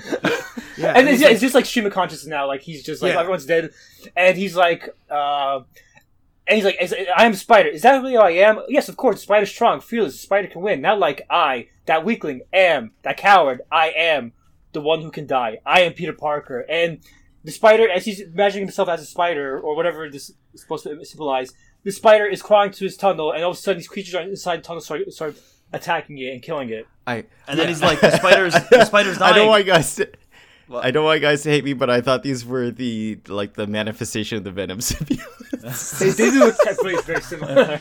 I really thought that was more of a major part of the story, which is why it was so funny that so I. funny because it's not mentioned or At all. anything at all. yeah. The spider's Uh, dying. so- The spider never lived. The spider's a trap, a lie, a coffin, and I've got to be free of it. So then Peter starts bursting out of this cut open dead spider uh, body. Yeah. He's just naked, crawls out of there, and he's like, "I'm Peter Parker. It's all I ever was. It's all I ever will be." Yeah. So he's not the spider. I'm going to be free. You can't stop me. You can't keep me here. You've murdered a mask, but you haven't murdered a man. Mm-hmm. And then that that come out, come out, come out. The mask starts to slip, and we see Kraven's face under. yeah, he's like all, all these that, years. that, that black character the He basically starts saying all these years you thought I was something larger than life. I was some supernatural thing. You thought I was magic, some spider, but I'm not a spider. It's just me, a man in the suit. I'm Peter Parker, and Yeah, just the normal guy who got tapped on the shoulder by fate. Yeah. Mary Jane, I'm coming. Mary Jane, I love you. Just Peter Parker. That's my weakness. That's my strength. Yeah. That's and he starts clawing his way out of the grave. Yeah, he's like Mary Jane. He starts like panicking. This is great. there's- You This see is- Kraven shooting. It's him like a thousand different Yeah, so- panels that are really long strips. There's like ten per page, and it's it just interchanges between the moment he was shot by Kraven and the moment he like woke up in the coffin and started to dig at the dirt. And Yeah, so so when he said that, that image of Kraven where, where he takes off his mask, and says "Come out, come out." Now it's, it's him pointing the gun at Peter back, back that night he murdered him, saying "Come out, so I can kill you again and again and again." As you see coming back to this image of Kraven uh, holding a gun at, at Peter. yeah, and Peter's crying, frantic, digging. Mary Jane, you've got to help me! Don't leave me here! Don't let me lose you! There is no spider! There is no spider! Mary Jane, I love you! It's like I love you, and, Yeah. and then he busts out of the ground, and then you get that image from like the the cover, and he says, Yeah. "I love you." That's the only text on it. Yeah. And he gets up and immediately falls down and then gets back up in the mud. He goes into Kraven's house and he finds all these newspapers that is like Spider Man Berserk and the Cannibal Killer Assault. And Peter's like, two weeks. And again, it's a it, it- the art's great here because like the the only narration after he gets up is he goes and sees like the two weeks, but the way that he's drawn like the poses that he's always in, you can see tell like he he's just woken up and he's all like He groggy seems and weak, stumbling yeah. around. Yeah. Yeah. He definitely seems weak in the way he's walking. You don't need to Yeah, like he's always putting his hand on things to lean on them. he doesn't need to say. Yeah. I've woken up for two weeks and I'm very weak as a Yeah, it's like I, I start to stumble through the halls. It's like the art shows you. Yeah. He's like, two weeks in the ground, in the grave, dead. Two weeks. And while I've been lying there trapped, you've been out there, Kraven, wearing my costume, abusing my name, usurping my life. Two weeks. And he says, like, oh, it must not have been bullets. It must have been, like, whatever jungle bullshit you use. and, and, and now we get, like, a, a kind of re like a, a parallel of the opening scene from the first issue where now peter's the one fighting all of these uh, the taxidermy animals. the And I- and I- taxidermy animals but he's just ripping them apart and like he's and, and I just realized I just realized that this is really clever because uh, Kraven did this when he was uh, just a man trying to be a spider, and now P- Peter is no longer, no longer spider in Kraven's eyes. Now he's doing what Kraven was doing, fighting these, these Yes. inanimate objects. Yes. And and the uh the, his Kraven's goons show up and he's like, You're right, it is him. Uh we should get out of here. Look at him, he's weak, he can hardly and Spider Man looks back and he's like, Uh oh and then they run away. And I, I I think they're speaking Russian, Yeah. which is cool. Yeah.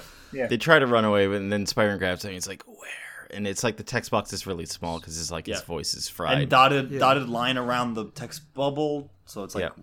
Yeah. It's weak. So the whispering. It's like Yeah. But he says like they're terrified, and it's like I want to kill them. Part of me wants who wants to tear at them to get back at Kraven, but it's a very small part. I'll deal with him, but not as a spider, as a man. And then he like jumps out the window. Also, that mask image earlier, as Kraven's face started to be revealed, he says he's out, and now that Spider-Man jumps out of the window here after getting the information, his face is fully revealed, and it says he's coming. So Kraven, like Yeah. again, you don't need to say psychic powers or whatever, but he like feels that Spider-Man's out of the grave because he, I guess, suspected this would happen. Yeah. And we, well, I assume he made the potions for two two, weeks, weeks, yeah. of whatever. Yeah. Yeah. So then we have Vermin in an electrified cage that, you know, presumably with, you know, that's where Kraven has him. And then we get a lot of Peter narration, uh, but it's over Mary Jane, who's just like sitting there Well, waiting well, for. Well, well, well, first the narration of the images of, of Vermin. Uh, Peter's narrating how he felt in the coffin, so he's trapped Yes, like an animal, yes. like, a cage like animal, so paralyzed with Vermin right now. And then it cuts to Peter visiting Mary Jane. Mary Jane, who's obviously worried about. Yeah, and Peter's Uh, like, what must have been like for two weeks? You saw a killer who just might be your husband. You read the papers, you watch the news, you don't sleep much, you cry. Knowing you, you probably walk the streets looking for me. I pray to God you didn't find me. Him, Kraven. And she's like, turns off the TV and throws the remote, and it's caught in the web. And Peter comes in, he doesn't even say anything. He takes off his mask, goes up to her, and they kiss, and They you know, then slide out of panel. And he just says, I love you. Slide out of And then- panel. Yeah.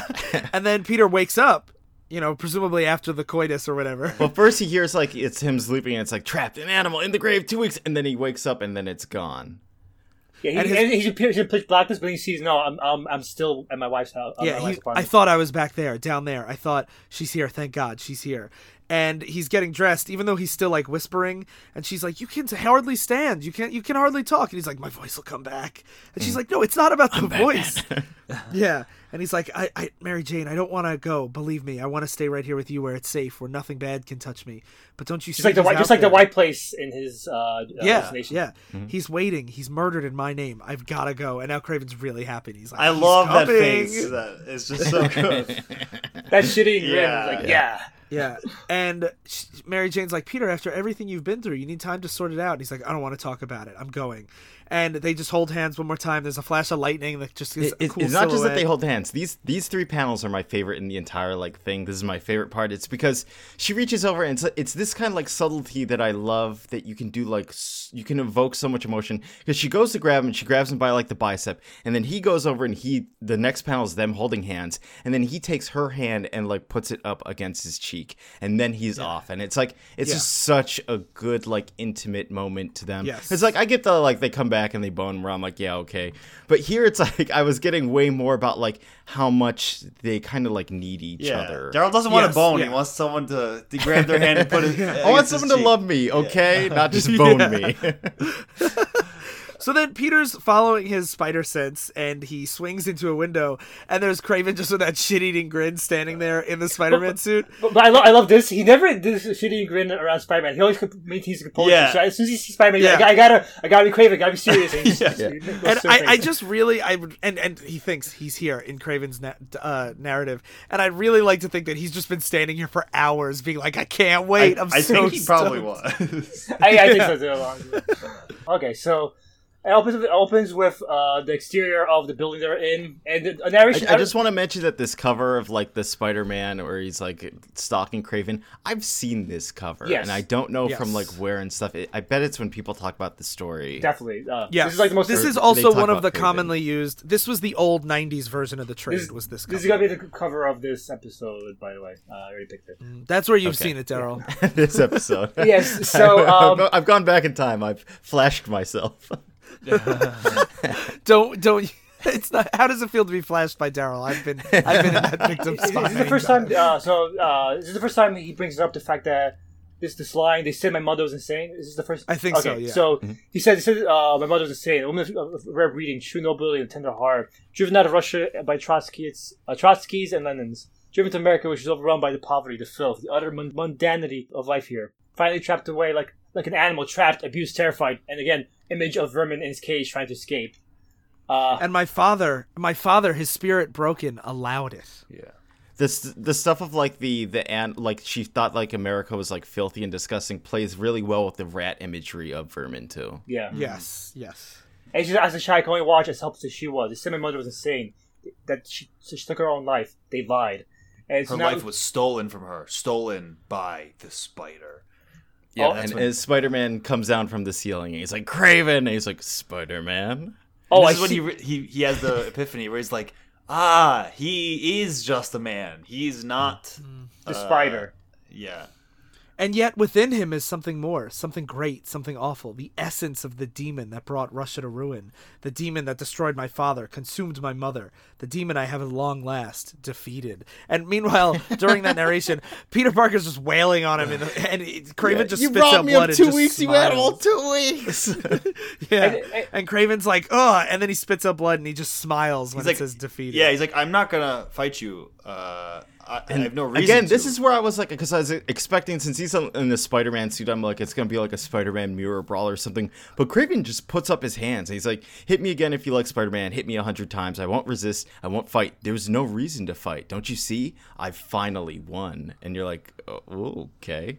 Yeah, he's like, I killed you, I buried you, and after I killed you, I took your place, and I He allowed gets you to live. during this. And P- Peter Peter tries to like comic book. He's like, "No, you drugged me, Kraven. Threw me in a state of si- simulated." And he cuts him off. He's like, "You could just as well have been dead had I wished it. I only allowed you to live so that you could know that I killed you. Yeah. Mm-hmm. That in donning your costume, in replacing you, I proved myself in all ways your superior." Yep, and he's so he puts he takes off his clothes like Daryl said. And just He putting on his his Kraven Spider-Man. costume. Yep. And he says, and he's like narrating, the man's confused. I do really like that he's like, "I've defeated you. I'm superior in every way. Now look at my balls." The, the man is confused, but the spider comprehends. I feel his awe, his reverence, his submission. But it's part of the dance, part of the plan for the man to comprehend as well. So, if I, so I'll show him the truth, and when we finally share it, we'll both be free. And he- He's like, "Come with me. Uh, let's go downstairs." And you probably think it's a trap, but your spider sense would tell you if it was. So you know it's that I'm telling the truth. How calm I feel, how peaceful.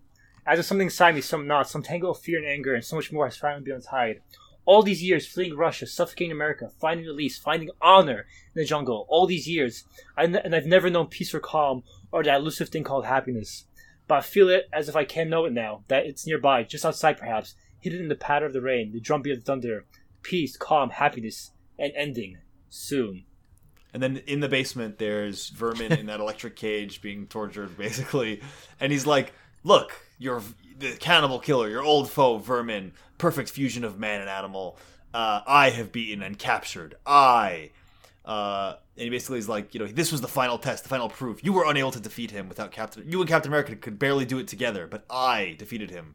Look at him, a whimpering, terrified, pathetic little mouse, and, I Spider Man's like it. crawling around and looking at him, and you get more of like Kraven's text box, like how, how much he's enjoying this. I just love this idea and the imagery of like Kraven's so happy and elated with himself and what he's done. And as Spider Man, he's just like super confused because Kraven took over his life, pretended to be Spider Man for two weeks, captured this rat man, and put him in a cage. He's like, Look, I won. and and Vermin is ter- by the way, Vermin is terrified of Spider-Man, not Kraven, because he doesn't know like look that was Kraven in the costume, so he's not Yeah. scared of, of the man. He's scared of the spider, which now Spider-Man is right now. And even like like Kraven throws in a torch, and like Vermin has always been like averse to fire and light, and he's just like no no no no no. And Spider Man like uses his webs to put out that fire, and Kraven thinks to like his narration is so the man behind the mask does what he can to alleviate the mouse's pain, then skitters back down the wall, turning his rage upon me, as if I were to blame for all this. What a monumental joke! And so so Kraven so, so Kraven starts. Uh, Spider-Man starts being like busy with uh, what, Spider- what uh, Phil su- uh, suggested. What, like, what, like, what the fuck did you do? Like, what are you doing here? and um, you stand there grinning like some brain damaged gorilla. yeah, and then so then, And uh, then Kraven jumps on top of a big taxidermy elephant, and he's like, "I'm the greatest." yeah, Yeah, he's like, hear me, spider, hear me, man. Hear the bellow of the elephant, the roar of the lion, the triumph of Kraven, and he just like howls on top of this. And Spider-Man's like, shut up! But he knocks him off the Ryan. I was saying, and then the Kraven's narration saying, my triumph, right? Right? Doesn't it? So it's funny because all, all, all the reasons for his actions we know, but Spider-Man doesn't know. So he just sees. yeah. He doesn't say any of this out loud. Yeah. And and so and then he- Kraven gets up. Kraven, and- Kraven and he- also mentions during the text box too, where he's like, he's he finally realized tonight that the man that is inhabiting the spider is ignorant of its devious ways. Like he didn't realize too that like Peter Parker is subdued by like the spider in Spider Man, and so that's why like as as he gets up, he starts like kind of like feeling bad for him.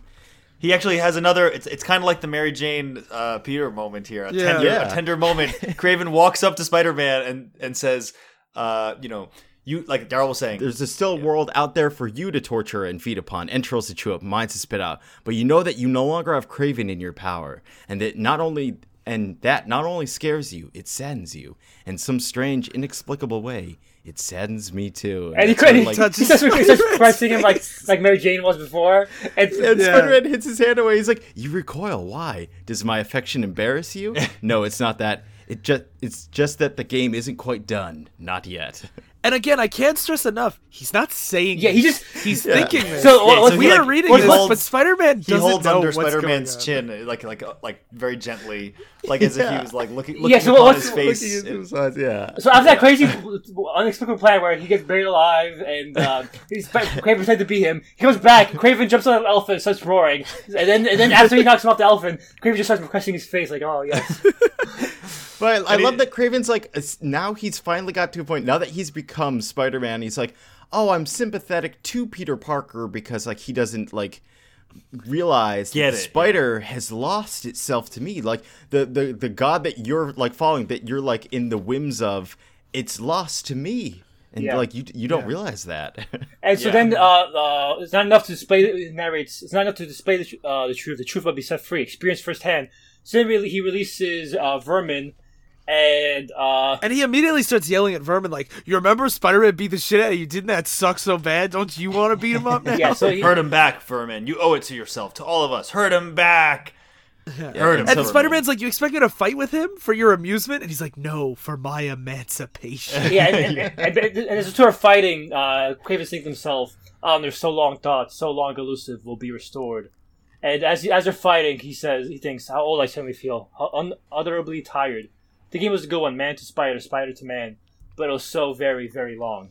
and he must be pretty old if if his family was kicked Yes. out by the. He says he's he's like seven. Yeah, Yeah. because his herbs and stuff, he kept himself young. And Right, because this is the '80s, right? And then Yeah. like the the Russian Revolution was like 1919 or something. Yeah. yeah. And so, uh, as as Spider-Man's fighting Vermin, he says, "He shot me. He buried me. Bury me. You know, it's like a stupid, disgusting animal. You know what that's like." So It's like Mary Jane in the beginning, who was like, "You filthy animal!" She beat the rat with her Yeah. shoe. But then he says no, like he just make Mary Jane. He records of what he's doing, and he says, "No, I'm not gonna, I'm not gonna, I'm not gonna uh, kill him for you." Basically, And, and during that whole thing, there's like this long pause where the narration is they said my mother was, and that's when there's a, a panel of a rat and a spider like it, staring at each other, scared, and then Spider-Man chooses not to kill Vermin or Yeah. beat him up, and then the rat squishes the spider, and Kraven stares at him. Vermin attacks. Uh, Spider-Man. Vermin attacks Spider-Man. They fight a little, and then the narration is completed, and Kraven thinks was insane. yeah. Yeah, and then the rat starts eating the spider, and at the same time, Vermin is like, "I'm gonna eat you alive, Spider-Man," and he's he has he's on top of him. yeah, and Kraven, Yeah, and Kraven a whip comes out and snap, and he's like, "No!" And it's Kraven, and he throws a dagger into Vermin's hand to stick him to the nearby uh, Rhino. And it's like, "The point has been made. Your work is done." Like he didn't want him to kill him, and he Yeah. says, "Just get out of here." yeah, so, so I love Kraven, this. so. Kraven This is like the ultimate defeat of a of a superhero is to have them lose to someone that you beat, and then to save them and be like, "See, you would have died, but I saved your life. Fuck you. I'm better And then you." go. He lets Vermin go I to know. go eat more people. It's great. This really is like the ultimate victory over a superhero. Like killing Yeah. them is not enough. This is way worse. yeah, Yeah. But it's funny because Spider-Man doesn't really understand what's happening. It's just like Kraven's just like, "I did it, boom, it's done," and Spider-Man's just like. B- Just super confused. He's been out for two weeks. He's still a little groggy. And, And then Kraven like helps him up. yeah. He says, he says the spider's alive in him. There will be undoubtedly others. No, he thinks. Yeah, he, think, he, He thinks. thinks Yes, yes, he thinks. Spider's alive in him. There will be other, uh, undoubtedly uh, be others to rise up in opposition, but it's no longer my concern. My spider is gone. Now there's only a man, a good man. I think. How strange I have been able to see that until now. No matter if, if, if one such as Kraven can give blessing. Oh, uh, I do see. Yeah, I do see. And seeing Spider Man, I thank you and I bless you. If one such as Kraven can give blessings, and Spider Man's just like, Kraven, I don't understand. yeah, he's helping him up. And he's like, "There's one final thing I see, something that I don't think I was capable of seeing till now. Every man has a spider, and perhaps I've been yours." As he, he, he thinks to, uh, as he's, he's helping Spider-Man up. Yeah. Yep. And, And he eh? says and like, he's like, just go. yeah, He's like, go after Vermin. And Kraven's like, "Oh, go while you're ru- ruining lives with your crazy shenanigans." And Kraven's like, "Don't worry, I, I give you my word. From this moment forward, Kraven Hunter will never hunt again." and Spider Man goes, I'll be back. He jumps out the window. And he's like, I don't doubt it. He thinks in the narration. Every man, every woman, every nation, every age has its spider. You have been mine. What a burden. What an honor. And he goes outside in the rain. You see Spider Man going through the sewers and stuff. And uh, Kraven in his narration starts saying goodbye. He says how calm I feel, how peaceful. he goes and you see the grave of Spider-Man that's ripped open now. He looks at the picture of his mom and dad and him as a kid. All these years fleeing Russia, suffocating in America, finding release, finding honor in the jungle. All these years, and I've never known peace or calm or that elusive thing called happiness. And a lot of this narration has been Yep. used previously. It's repeated from earlier in the issue. Yeah. Uh, but I feel as if I can know it now that it's nearby, just outside, like we said before, hidden in the patter, Patter of the of the rain, the rain. drumbeat of the thunder, peace, calm, happiness, an ending. And he pulls out a rifle. Out of the coffin that Yeah. he used to have the suit in. They said my mother was insane, and he puts the rifle in his mouth and kills himself. Light, lightning strikes Coom at the same time as the gunshot happens, Yeah. and uh, he And it like it shows you like the blood against the window and the blood against the coffin and his body just laying in the coffin. So it's like you know he killed himself. It's not just like the lightning strikes and then you're like, what happened? It's like no, Yeah. he killed himself. This is And actually the issue ends with the blood dripping over the picture of him as a young boy with his parents. And this actually caused a lot of controversy at the time, uh, where people were like, "Wow, J. M. DeMatteis is glorifying suicide. Look at this fucking Yeah, monster." yeah, Uh, I can th- see th- that. There's actually a, act- uh, to the point that J. M. DeMatteis actually wrote another story called "Soul of the Hunter," which has never been collected. And it, it actually has, uh, has like Kraven's spear show up, uh, basically, to, basically just as a way for Marvel to be like, "Hey, uh, Kraven's soul went to hell because he, he fucking killed himself. Don't don't kill yourself, kid. Yeah. Don't kill yourself, kids, please." Oh Yeah. my god, that's so dumb. I actually think that that story's got a lot of cool writing in it. I, I think it's, it, what's what sucks about this is like, yeah, it you know you, you don't want to glorify suicide for kids especially, but it's like you are, they're also not glorifying like drugging people and putting them in the ground. Like it, all of this is like stuff you should not do. But I, I know, but it's, it's always this fucking thing of people always over over uh, misread what like uh, like obviously Kraven's the fucking bad guy here. He's fucking Yeah, I think it's more that like it's viewed as like he achieved his honor and this is his honorable exit, like his seppuku. yeah, yeah. But like, I mean, I don't know. I never read it as like this is what you should do. No, but I could, I could see it. That the problem is, is that you have a villain being like, I finally like, I've never found a thing called happiness, but here it is, a gun in my mouth. Like you could Yeah. see that. But uh, so controversy aside, and like that interpretation out. What did you? How did you guys read this? Because there's still one issue left, but like this is like the moment of the story. Yeah, this is the always- that climax. People remember. Yeah, I, I when I first read this, I was like, like I was pretty blown away by this choice, and I think it's really good. Well, It's hard for me because I'm like, I know this is called Kraven's Last Hunt, and so like this wasn't unexpected. Mm. I feel, and I feel like when you guys are always like these comic stories are really good, it's that I don't expect weird comic like bullshit out of it a lot of the time. Okay. I expect it to be more of you know like a, a, a long Halloween type of story where it's like it's definitely more serious and there's like bigger stakes. Like him killing himself here, it felt like a logical conclusion I- to that's what I the story with like how tired he was because it's like spider the stories never was about like spider-man accidentally killing him or something. It was about like him wanting to achieve happiness by beating spider-man. He beat spider-man and so he's like i got nothing left to hunt. Like what is the point of my life right now? And it's like it, Yeah. it makes sense. It's definitely like really dark and it, it gets like i can see the controversy of this. Anytime you're mm-hmm. gonna have like someone commit suicide and be like i finally like this is the only way like he, he doesn't say like this is the only way out but again it's like there's that that tie with like the happiness i never found happiness mm-hmm. in life it like it can definitely be a bit I don't want to say like like where you like pull at the, your collar. You're like, ooh boy, this is that. It's a bold way to end this comic. Yeah. definitely. I also thought it was the logical confl- conclusion. I didn't think it, I wasn't that surprised either because he keeps he, he earlier was like I'm so tired of this life that Yeah. I'm like it's not that crazy to me that he did this. But I thought it was a like a, like we said like a logical kind of end for his story arc being like he was never happy. He thought this world had kind of gone to shit and uh kind of defeated the person he thought was respon like the idea of what was responsible partially for it. Interesting. Um so yeah. Phil, you want to you want to take us away? Yeah, this last issue, I was like, why is this still going on? Honestly, was- after issue five, It's more like an epilogue. I felt like. y- yeah, it, it definitely is an epilogue. And I felt the same way as soon as this issue showed up. I, I was kind of like, without Kraven, what's the point of it? yeah, I did the same story? thing. I'm like, after reading it, I'm like, okay, it, it is to wrap up, but like, But I, I, I did like, I did like it. yeah. So six, the cover is uh, Vermin and Spider-Man fighting in the sewers.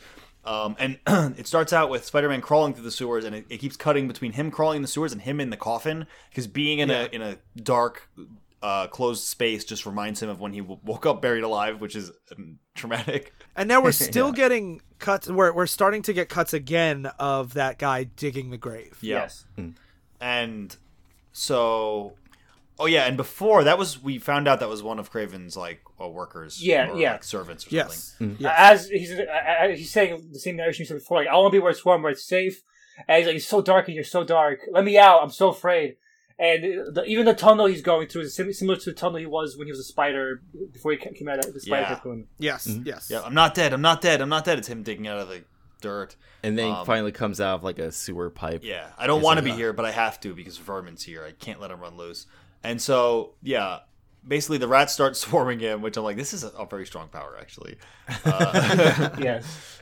um, and they're basically just jumping all over him, and at the same time, the gravedigger now You see, is- they see him like put a person in a Spider-Man costume into a coffin. Yes. Yeah. Which again, like I like because it's like it, it that perfect juxtaposition of how it fits the narration, what's going on. Because Spider-Man, like the rats are biting him, and he's like, "Oh no, they're like they're like maggots. They're gonna drag me back down." As they're putting Kraven into the coffin. Yeah, so he, he's still having his own fear about being put in the coffin while the co- while Spider-Man is being lowered inside a coffin. But it's great imagery too because he's dressed as Spider-Man, so you Yeah. can see it like both ways. That that's like Spider-Man within the Yeah. coffin Yeah. too. we get some kind of backstory about Vermin here, about being mutated and experimented on until he Yeah. turned into this. He was experimented on by Baron Zemo, and I'm like, God damn, I know who that is. yeah. Um, Doctor and- Strange's arch nemesis, the No, That's Baron that's Mordo. Baron Mordro. Baron Mordo. Baron Zemo is Captain Baron America. Zemo's the Captain America villain. He's got like a purple hood. he was on. tec- he was technically in Bat Captain America three. He was the bad guy in Captain America three, the movie. No, that's Helmut Zemo, his son. Same. fuck you. Right now you're being pedantic, right? Oh, you guys are right. a little bit of knowledge is a curse. You're like, how many barons could there be in modern America in the in Marvel? Like, well, this these was old- six. They're always foreign. Most of them were created in the '60s, and so like they, Yeah. they were that Yeah. crazy back then to stop barons around. Oh, there's a Oh. Baron in the White House right now. He's just a little boy, though. Oh yeah, you're right. okay, so uh, then I was experimented on by Baron Trump. he's crawling through the sewers. At the same time, we get a cut to the cops at Kraven's Manor, and they're like, "This place belonged to Kraven, and he left us a confession." And he basically has pictures of himself in the Spider-Man outfit uh, over uh, Spider-Man's body. Yeah, And he, fully, literally he wrote a fully confessed to everything, like uh, pictures, like information, all everything he had. He Documented basically it. wanted to really say, "Don't don't blame Spider-Man for what I did. It was me the whole time." yeah. well, no, but I, I understand. Like, if if his whole thing was like I needed to be the best, I could see him being like, I want the world to know that that was me that Yeah. did all. Yeah, this it, it makes cool perfect sense. It's It's- plausible. Yeah, yeah. Yeah. Yep. They then uh, Spider-Man eventually runs into Vermin as it. I mean, runs into Vermin, crawls out of the sewage and jumps on him. And Yeah, I like that he says like, "What's the matter, Vermin? Something caught in your throat." As Vermin's like, "Ah," and he's like, "Why am I doing this?" I like that the narration's like, "Still stupid, useless jokes." And and so like- now he starts getting imagery as he's fighting him. He's, he's getting imagery of him like p- reaching out, to, uh, out of the dirt when he was buried He's alive. being held. On, he's being held under the sewage in the in the water, and Yeah. a- like as he's reaching up to get out of the water, he's also reaching up through the dirt because like it's the same. It's triggering the same like feeling of being buried. Yeah, and, good and, parallelism. and his narration says, "I'm not dead," as, and he continues fighting vermin. I'm not dead, but what if I am? What if it wasn't a drug? What if I really never came? What if I'm still down there? What if I really am? I'm not. And, and he's uh, having his internal monologue. He's fighting a vermin. I loved this too. I was like, I wish this is how they ended it. That he was actually in the coffin dead this whole time.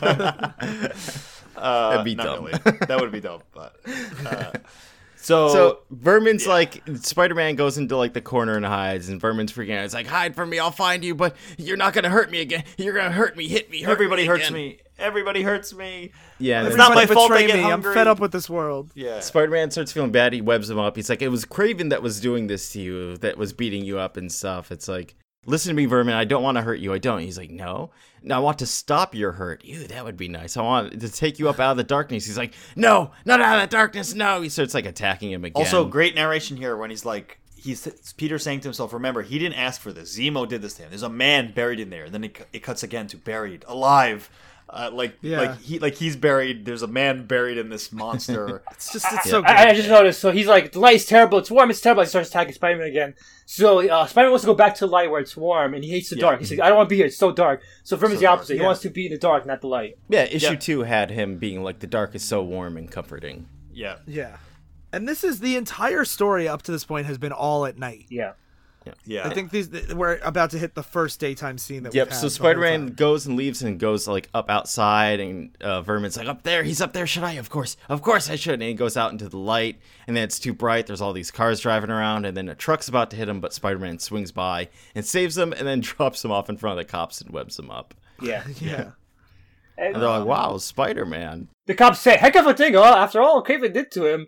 I'll get him. He's he's he managed to capture captures guy." And they're like, "Spider-Man does his whip will uh, swing away. Like, How can he know what Kraven did?" And But Yeah. the thing that I the thing that I like about that, as silly as it sounds, is he's like, uh, "How can they know?" And he's like, "Oh well, I suppose I'll find out later, but I I need to do something else first. And he goes back home to MJ. yeah, He sees her, I'm home, and then it cuts to the funeral with Kraven's goons there. the sun is they- rising or setting, but it probably rises. It's rising. yeah. And And and when they start to bury the coffin, there's the rat and the spider are both in it, getting buried together. And the panels are exactly the same as when Spider-Man's being buried. And it, Yep. Except there's a rat now. yeah, and now it and, says, and the grave digger, instead of digging the grave, uh, now he starts to shovel the dirt on top of it, and it says, uh, "Here lies Sergei Kravinoff, Kraven the Hunter. He died with honor." Uh, and then it ends with that line from the poem "Spider, spider, running bright in the forests of the night. What a mortal hand or eye could frame thy fearful symmetry?" And then it ends. yeah. Boom. Boom. Boom. This story sucked. Ah, fuck you. Twist ending. Twist ending. I fucking hated it. Uh, it was great. I really liked it. Very cohesive, very tight, interesting. I was thinking too, like how it is similar to like that British invasion story, but without like the very strong undercurrent of like fuck America and fuck American politics. Instead, it was like American politics brought me here, but like it was way more about like the the actual struggle between the hunter and the man, yes, it's, it, it, or the hunter and the spider, I should say. it has political undertones, but it's, it's, it's a character-driven story, which is why. Uh, yes, I, very I much love it. so. Yeah, that was great. Yeah, I liked it a lot. It is very good. Uh, L like probably one the best Spider-Man story I've read. I think. It's my favorite uh, of all of them. So Uh, it's- yeah, I, yeah. It's definitely up there for me. good. Top five for sure. I mean, Yep. it's no Spider-Man Reign, but Fuck you you. know. But what is, huh? all right, uh, so So just like Kraven was buried in the no, just like Kraven put a gun to his mouth, we're putting a gun to our mouth No. now too. Oh Jesus. man, We- we- that we- we realized the Let's glory not of use suicide. that imagery. We use it. You know, we learned the glory of suicide through the story thanks to James Pierce, right, guys? Oh my god. No, no, no, no. I, I mean, we we've never known peace or calm or that elusive thing called happiness. Yeah. but, but hopefully we can find an end. The big thing is that um, we decided this back like before even this year began. We had talked about this and we got together and we're like, Yes. do we want to continue making the show? And a big thing is like, even though it's great to give you guys episodes and to like show you our thoughts and processes on this, anytime you do something for a while, it goes from like a hobby to being work. And we were talking about whether or not this is like something we just want to continue in perpetuity or not, or if we want to like move on or do other things or spend our time differently. Because, uh, surprise, doing a podcast is pretty time consuming. Both like Yeah. the reading Yeah. it and talking about this and then editing it and then coming up with like what we do next and then managing between like the network and the show and stuff. And, and and for me too one thing that i just wanted to like I, I wanted to take stock on for like the premise of the show has been for several years now is that you guys don't know anything and we know everything more or mm-hmm. less. And we're you know trying to get these fresh perspectives. But as we saw like this episode was a good example about how that premise is wearing kind of thin i think. Because you guys know enough now that i don't think it is that anymore. It's more like filling in more specific gaps. And we also sly and i and and you know daryl and phil have have chosen things in the past too. But we've kind of hit almost everything we really really wanted to do yeah. That, like would be all the major tent poles Yeah. that would be good in our format Yeah, like uh, uh, one major problem with format is to do like the, the, our favorite runs of all time. It's like well, we touched about the Flash, uh, the, the month. Uh, most of Yeah. our favorite stories are like stuff after years of payoff. Like you hit 100 issues and you get to like the story that pays off all the stuff you love, like like the Avengers Endgame, uh, Infinity War, of mm-hmm. that that particular run. So that like and you and we we were able to do that with 52 Yeah. and for me like 52 is the like pinnacle of the dc universe which is like where you know that's that's my, I, i'm a big dc guy. And like after doing 52 i was kind of like wow i've kind of have covered the like if i was to set up a, a canon for like how to get into comics i feel like if you were to listen to the show you would kind of hit everything i would have suggested you know mm-hmm. I mean, we and, could and, and it got old kind of reading uh shitty comics and being like can't believe comics do this. Because i'm at the point now where I, as much as i joke about it when i see dumb comic shit i'm like comics in general are still good. It's just like there's dumb shit. And i that's Yeah. why i like i'm the you know non-fan of the show with daryl but i'm like i am mostly a fan of the stuff we read See, I I still like reading those and hearing like everyone's opinions, especially like when Sly reads something bad and like shits on it. It's like that's really fun too. Uh, but well, he'll do that whether or not we're recording So the good news is we're gonna get some of that next week. Uh, uh, oh my god! so this is not our last episode. Uh, this is not our last we have one more episode in this before we wrap up. yes and we'll also be releasing all the patreon episodes Yes, over the course of in next the next week. few weeks Yeah. right Next next week, every day will be a, uh, a collection of our Patreon episodes uh, based on topics. So not chronologically, Excellent. but if you want to see all of Jimmy Olsen episodes in one bunch, you can do that here. And for those of us, for those of you guys who were supporting the Patreon, we really do appreciate that. Uh, Yes. It helped Yeah. us keep the the actual stream, like the I forget what you call the the site, website. the, website. yeah. what do you call that we, thing? We have to pay for server hosting. and and to to everyone I, I don't want to like I know people have suggested episodes like over for forever since the very very beginning Yes, yeah. and like and if it wasn't for the constant back and forth that I got from so many great listeners for so long and like how active our Discord has become and f- the Facebook group and like and all that kind of stuff like I I don't want you to think that it's like we're like abandoning that. Like I'm still going to be very active in all those communities and everything. More so on Discord just cuz like Facebook's a dumpster hole that I, I try to never go on anymore. but like it's I would have personally wanted to wrap up way longer ago Yes, if it wasn't for that because mm. like I never really viewed this as a forever kind of thing. I kind of wanted it to be especially after we got Phil Phil and Daryl. It was kind of like I wanted to lay out a case. Like I always viewed this show as like if you like the concept of superheroes or comic books as a medium but are intimidated by the backlog and like or if like like me when I first started watching superhero movies I didn't read comics yet and I had Sly and Joe feeding me recommendation lists and things where I should go and I kind of wanted to set up a timeline of a podcast where it would be like if you're if you were like me like I would have loved this show when I when I was getting into comics and I feel like I we have laid all that out enough and like having the community let me get a lot more comfortable and confident in getting deeper than I had planned. Like I never would have dreamed we would have done all of 52 or like that four-part Flash saga or Bleach. Like things that I found to be incredibly ambitious that like I never would have done or even like humored the idea of if I didn't feel like we had a support web that made it worth it to put in that kind of effort. Mhm. yeah. Uh, so uh, when we made Oops, we were actually debating whether we should end Divisive. Actually, Yes. uh, also type politics, and it was it was you guys fans. And that was like 3 years yeah. ago. so, so- Yeah. so, uh, like, if you- surprise! It was the Trump election that brought us to whether or not covering comics would be fun anymore, or if we should Yes. just start Yes. informing people of the real shit in the world. Yeah, so uh, if you guys if you guys are thinking like, oh, there's uh, there's more support you could have shown, uh, no, you guys kept the show alive for three more years to your support. Uh, thank Yeah. you so Yeah, much. Yeah. yeah. yeah.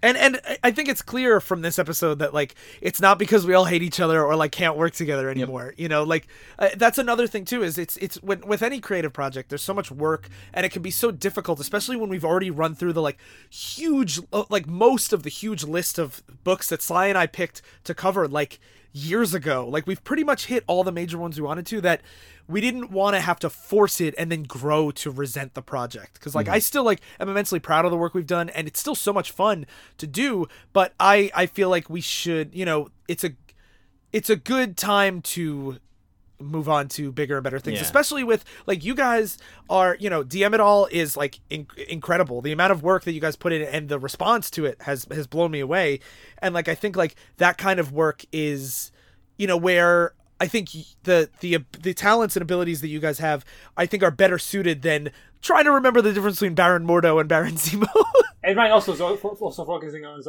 own band now, which he hasn't done for a while. So uh, Yeah, yeah. I'm uh, between 33 and a third under 45, my other podcast, and uh, Premium Heart, my new band, I, I'm focusing uh, like I have I, I need time for that kind of thing because that requires a lot of physical effort in the meat space, not just on the internet. Yes. So that that's definitely a factor too as we are going into lots of other creative projects. And uh, Phil, what do you have to do? Rotten Hell Forever or something? Is Uh, you only thing you know, uh, on? teaching takes a lot of my free time up. I try to, you know, it's not super creative, but it just takes a lot of times we had to like schedule around Phil because he's like, no, I gotta do this after school. No, I gotta do this. And then the one day he has free, we're like, you gotta read Ultimatum. a lot of times I'm like at like in like in between classes I'm on my phone trying to fucking read some comic and like zooming in so I can get it done before we get home. yeah. But yeah. So he'll appreciate the free time. Yeah, and, and it's not like we're like, oh, we you know we we value everything else so much more than this. Like I don't want to send that message at all, but it's just like if you are a fan of our work and like what we've been doing, we're not going away anywhere. We're still in these communities. We still have other work. One of the big go. things I'd want to say too is I found this show very valuable in both like getting me to read more comics, but also it's a great learning process for me. And I feel like you guys are very informative. Where Ryan, you said like you had completed, and we talked about this when we were first discussing whether or not to end the show about like that you kind of did what you wanted to here where it's like you covered a lot of the major beats that you want to and that mm-hmm. like the show has changed from like two idiots that don't know anything about this to two idiots that know too much or half as much Yeah. And Yeah. my thing is like I, I feel like the, the show's always interesting to me to be on because I always have things to learn about like again like here like talking about DeMatteis or talking about like this artist or what Spider like what Spider-Man was like at this time or that this wasn't the symbiote suit.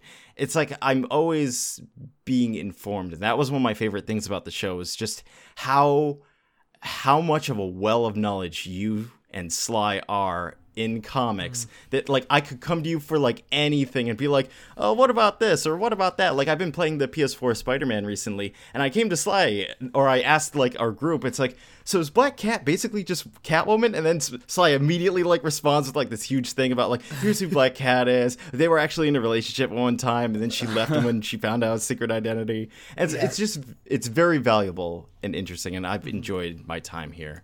I, I've really liked reading all these classic comics too, like stuff mm-hmm. that I probably wouldn't have read. Like when I mentioned this on the show before, but when like we were in like middle school, Sly would always just be like, "Hey, you got to read this Fantastic Four run or this Spider-Man run," and it, it was like one of those things I probably wouldn't seek out on my own because I'm just not as into comics as other things. But mm-hmm. I'm mm-hmm. glad to have read it, to have had a reason to go and say.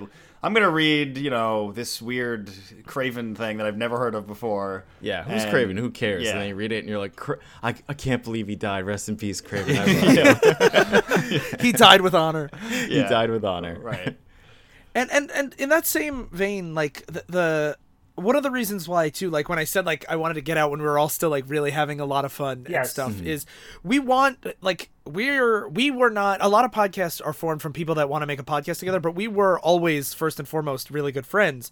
And we'll i would be very very surprised if i mean like you guys already do dm it all together but i mm-hmm. would be very very surprised if we aren't like collaborating on future things every once in a while like mm. just because like we're all creative types and we all are doing like we always want to do new things so this also and we've had some ideas and stuff that we've thought about or debated about doing and like whether it be all four of us or in different small subgroups but it's very difficult to have the time for those kind of projects when we like daryl said editing and recording and reading all these things like for divisive which is a ra- rather long it's the episodes are pretty long. Yes. It, Yeah. It's it's we don't have a lot of time to explore other avenues, and so as far as things like the website and the feed and all those things go like i don't plan to close out the website anytime soon. So it's not like you have to mass download all these episodes if you ever if you're worried if you ever want to do a future read or, or listen through like th- they're still going to be active and on like keep your eyes on the franz radio website you know not only like and uh, if you follow any of our other work like if you follow us on twitter and stuff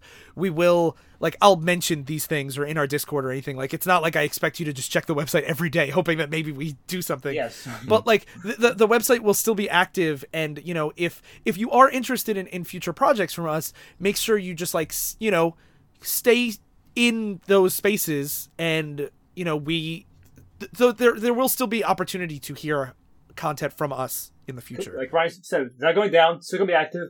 We have Ryan's podcast about his personal feelings about uh, music. Uh, we had uh, Daryl off uh, yearly does a show of his um, his brother and Siblings. sis- siblings about uh, NaNoWriMo when he writes, and like Ryan suggested, we don't want we don't want to commit to anything right now. But uh, the site's always gonna be up. If we want to c- do a project in the future, it'll be there for us, and and we're always we'll always be on the site and on our Facebook groups if you want to talk to us. Yeah, and and for for Twitter handles, like if you want to follow me for updates, mine's at StoopKidLivesOn. And Daryl, you're Dobu underscore GM, right? Yes, D O B U underscore GM. And Sly, you're Sly Stories. Yes. Or DM Cool. it all if you want to follow. Yeah, Yes, or I DM feel it all. like yeah, when slide on Twitter, it's gonna be DM it all probably. Yeah. Okay. And Phil doesn't have a Twitter account, so you, you have have to. You just have Don't to talk to trust. you have to hear about uh, him through Phil, us. Phil, ra- Phil randomly come on to our Facebook group and be like, "Look at this bullshit thing that happened in the. Like, that's that's where you'll see him. Or like occasionally Phil will pop up in the Discord and just be like, "Fuck you guys." Oh, I see people talking about Fire Emblem. I'm like, okay, this is. I, I have something Yeah. to say about this. Ta- talk about games. Talk about strategy RPGs and RPGs in general, Yeah. and you'll probably Yeah. get Phil to talk to you. Yeah, you can learn them out that way. That's that's Yeah, That's, Lure any, him any, out. any strategy RPG, I, I'm like, I'm unable to not talk about. So Yeah. And yeah, and just really, really heartfelt thanks to everyone who listened and supported us and talked to us for the last four years. It's been a very, it's it's that's a really long time to do anything. I don't know if I've ever had a creative project To run do for that something long. like every week to every like two weeks that we were. Yes. and I, Yeah, and I will yes. say, I, I was probably the least. I talked the least on the social media stuff, like on Facebook and stuff, uh, commenting about things. But I will say, even though I didn't comment about it, uh, when I was getting tired of the show, but I would see people in the group talking about our latest episode and their thoughts on it, I was like, oh, this actually is a, a cool thing we do that interacts with other people. Or Yeah. when I would when I would see people in person, like you know John Murray or whatever, and he's like, I was listening to this, and I'm like, oh yeah, people actually listen to this. And, you know, I, I did always appreciate that. I, I think that's why like a lot of shows end up like spiraling down and stuff is you don't get a lot of people like to interact with so you're just like I'm doing this for nobody. It was always neat knowing that we were doing this for people. Hmm. yeah. Yeah. So we have one more episode left in two weeks, and next week, like Sly said, it's all the Patreon stuff, and it will be a very, very special episode. The plan we haven't recorded yet, so I hope this works out. but the plan is that we will be discussing David Finch and Jeph Loeb's masterpiece that spiraled the Ultimate Universe into everyone's hearts for eternity, Ultimatum, and we will be bringing back our beloved, beloved Joe Joe to round it out We're the way we began. It's like an event uh, for our comic podcast where we're resetting the timeline. Well, he, he's And- like Barry Allen. We're pulling him out of the Speed Force and instead of the Speed Force, it's like real life, and we're bringing him to here. And we're like, no, just talk like to just like Barry Allen bringing back Joe is the end of the entire universe. and we're doing an ultimatum. Obviously, it's an ending story for the Ultimate Universe. But also, we started this podcast was started basically single-handedly by Mark Millar. Uh, so now we're, we're Special we're going thanks to Mark Millar Yeah. for being a oh, shithead. you asshole. And so, like, the Ultimatum is not by Mark Millar, but it's Jeph Loeb shitting on everything Mark Millar ever built. So yes. it's very appropriate. So, thank you all for listening to Divisive Issues. I've been dead and buried on my honeymoon. I'm out of my mind.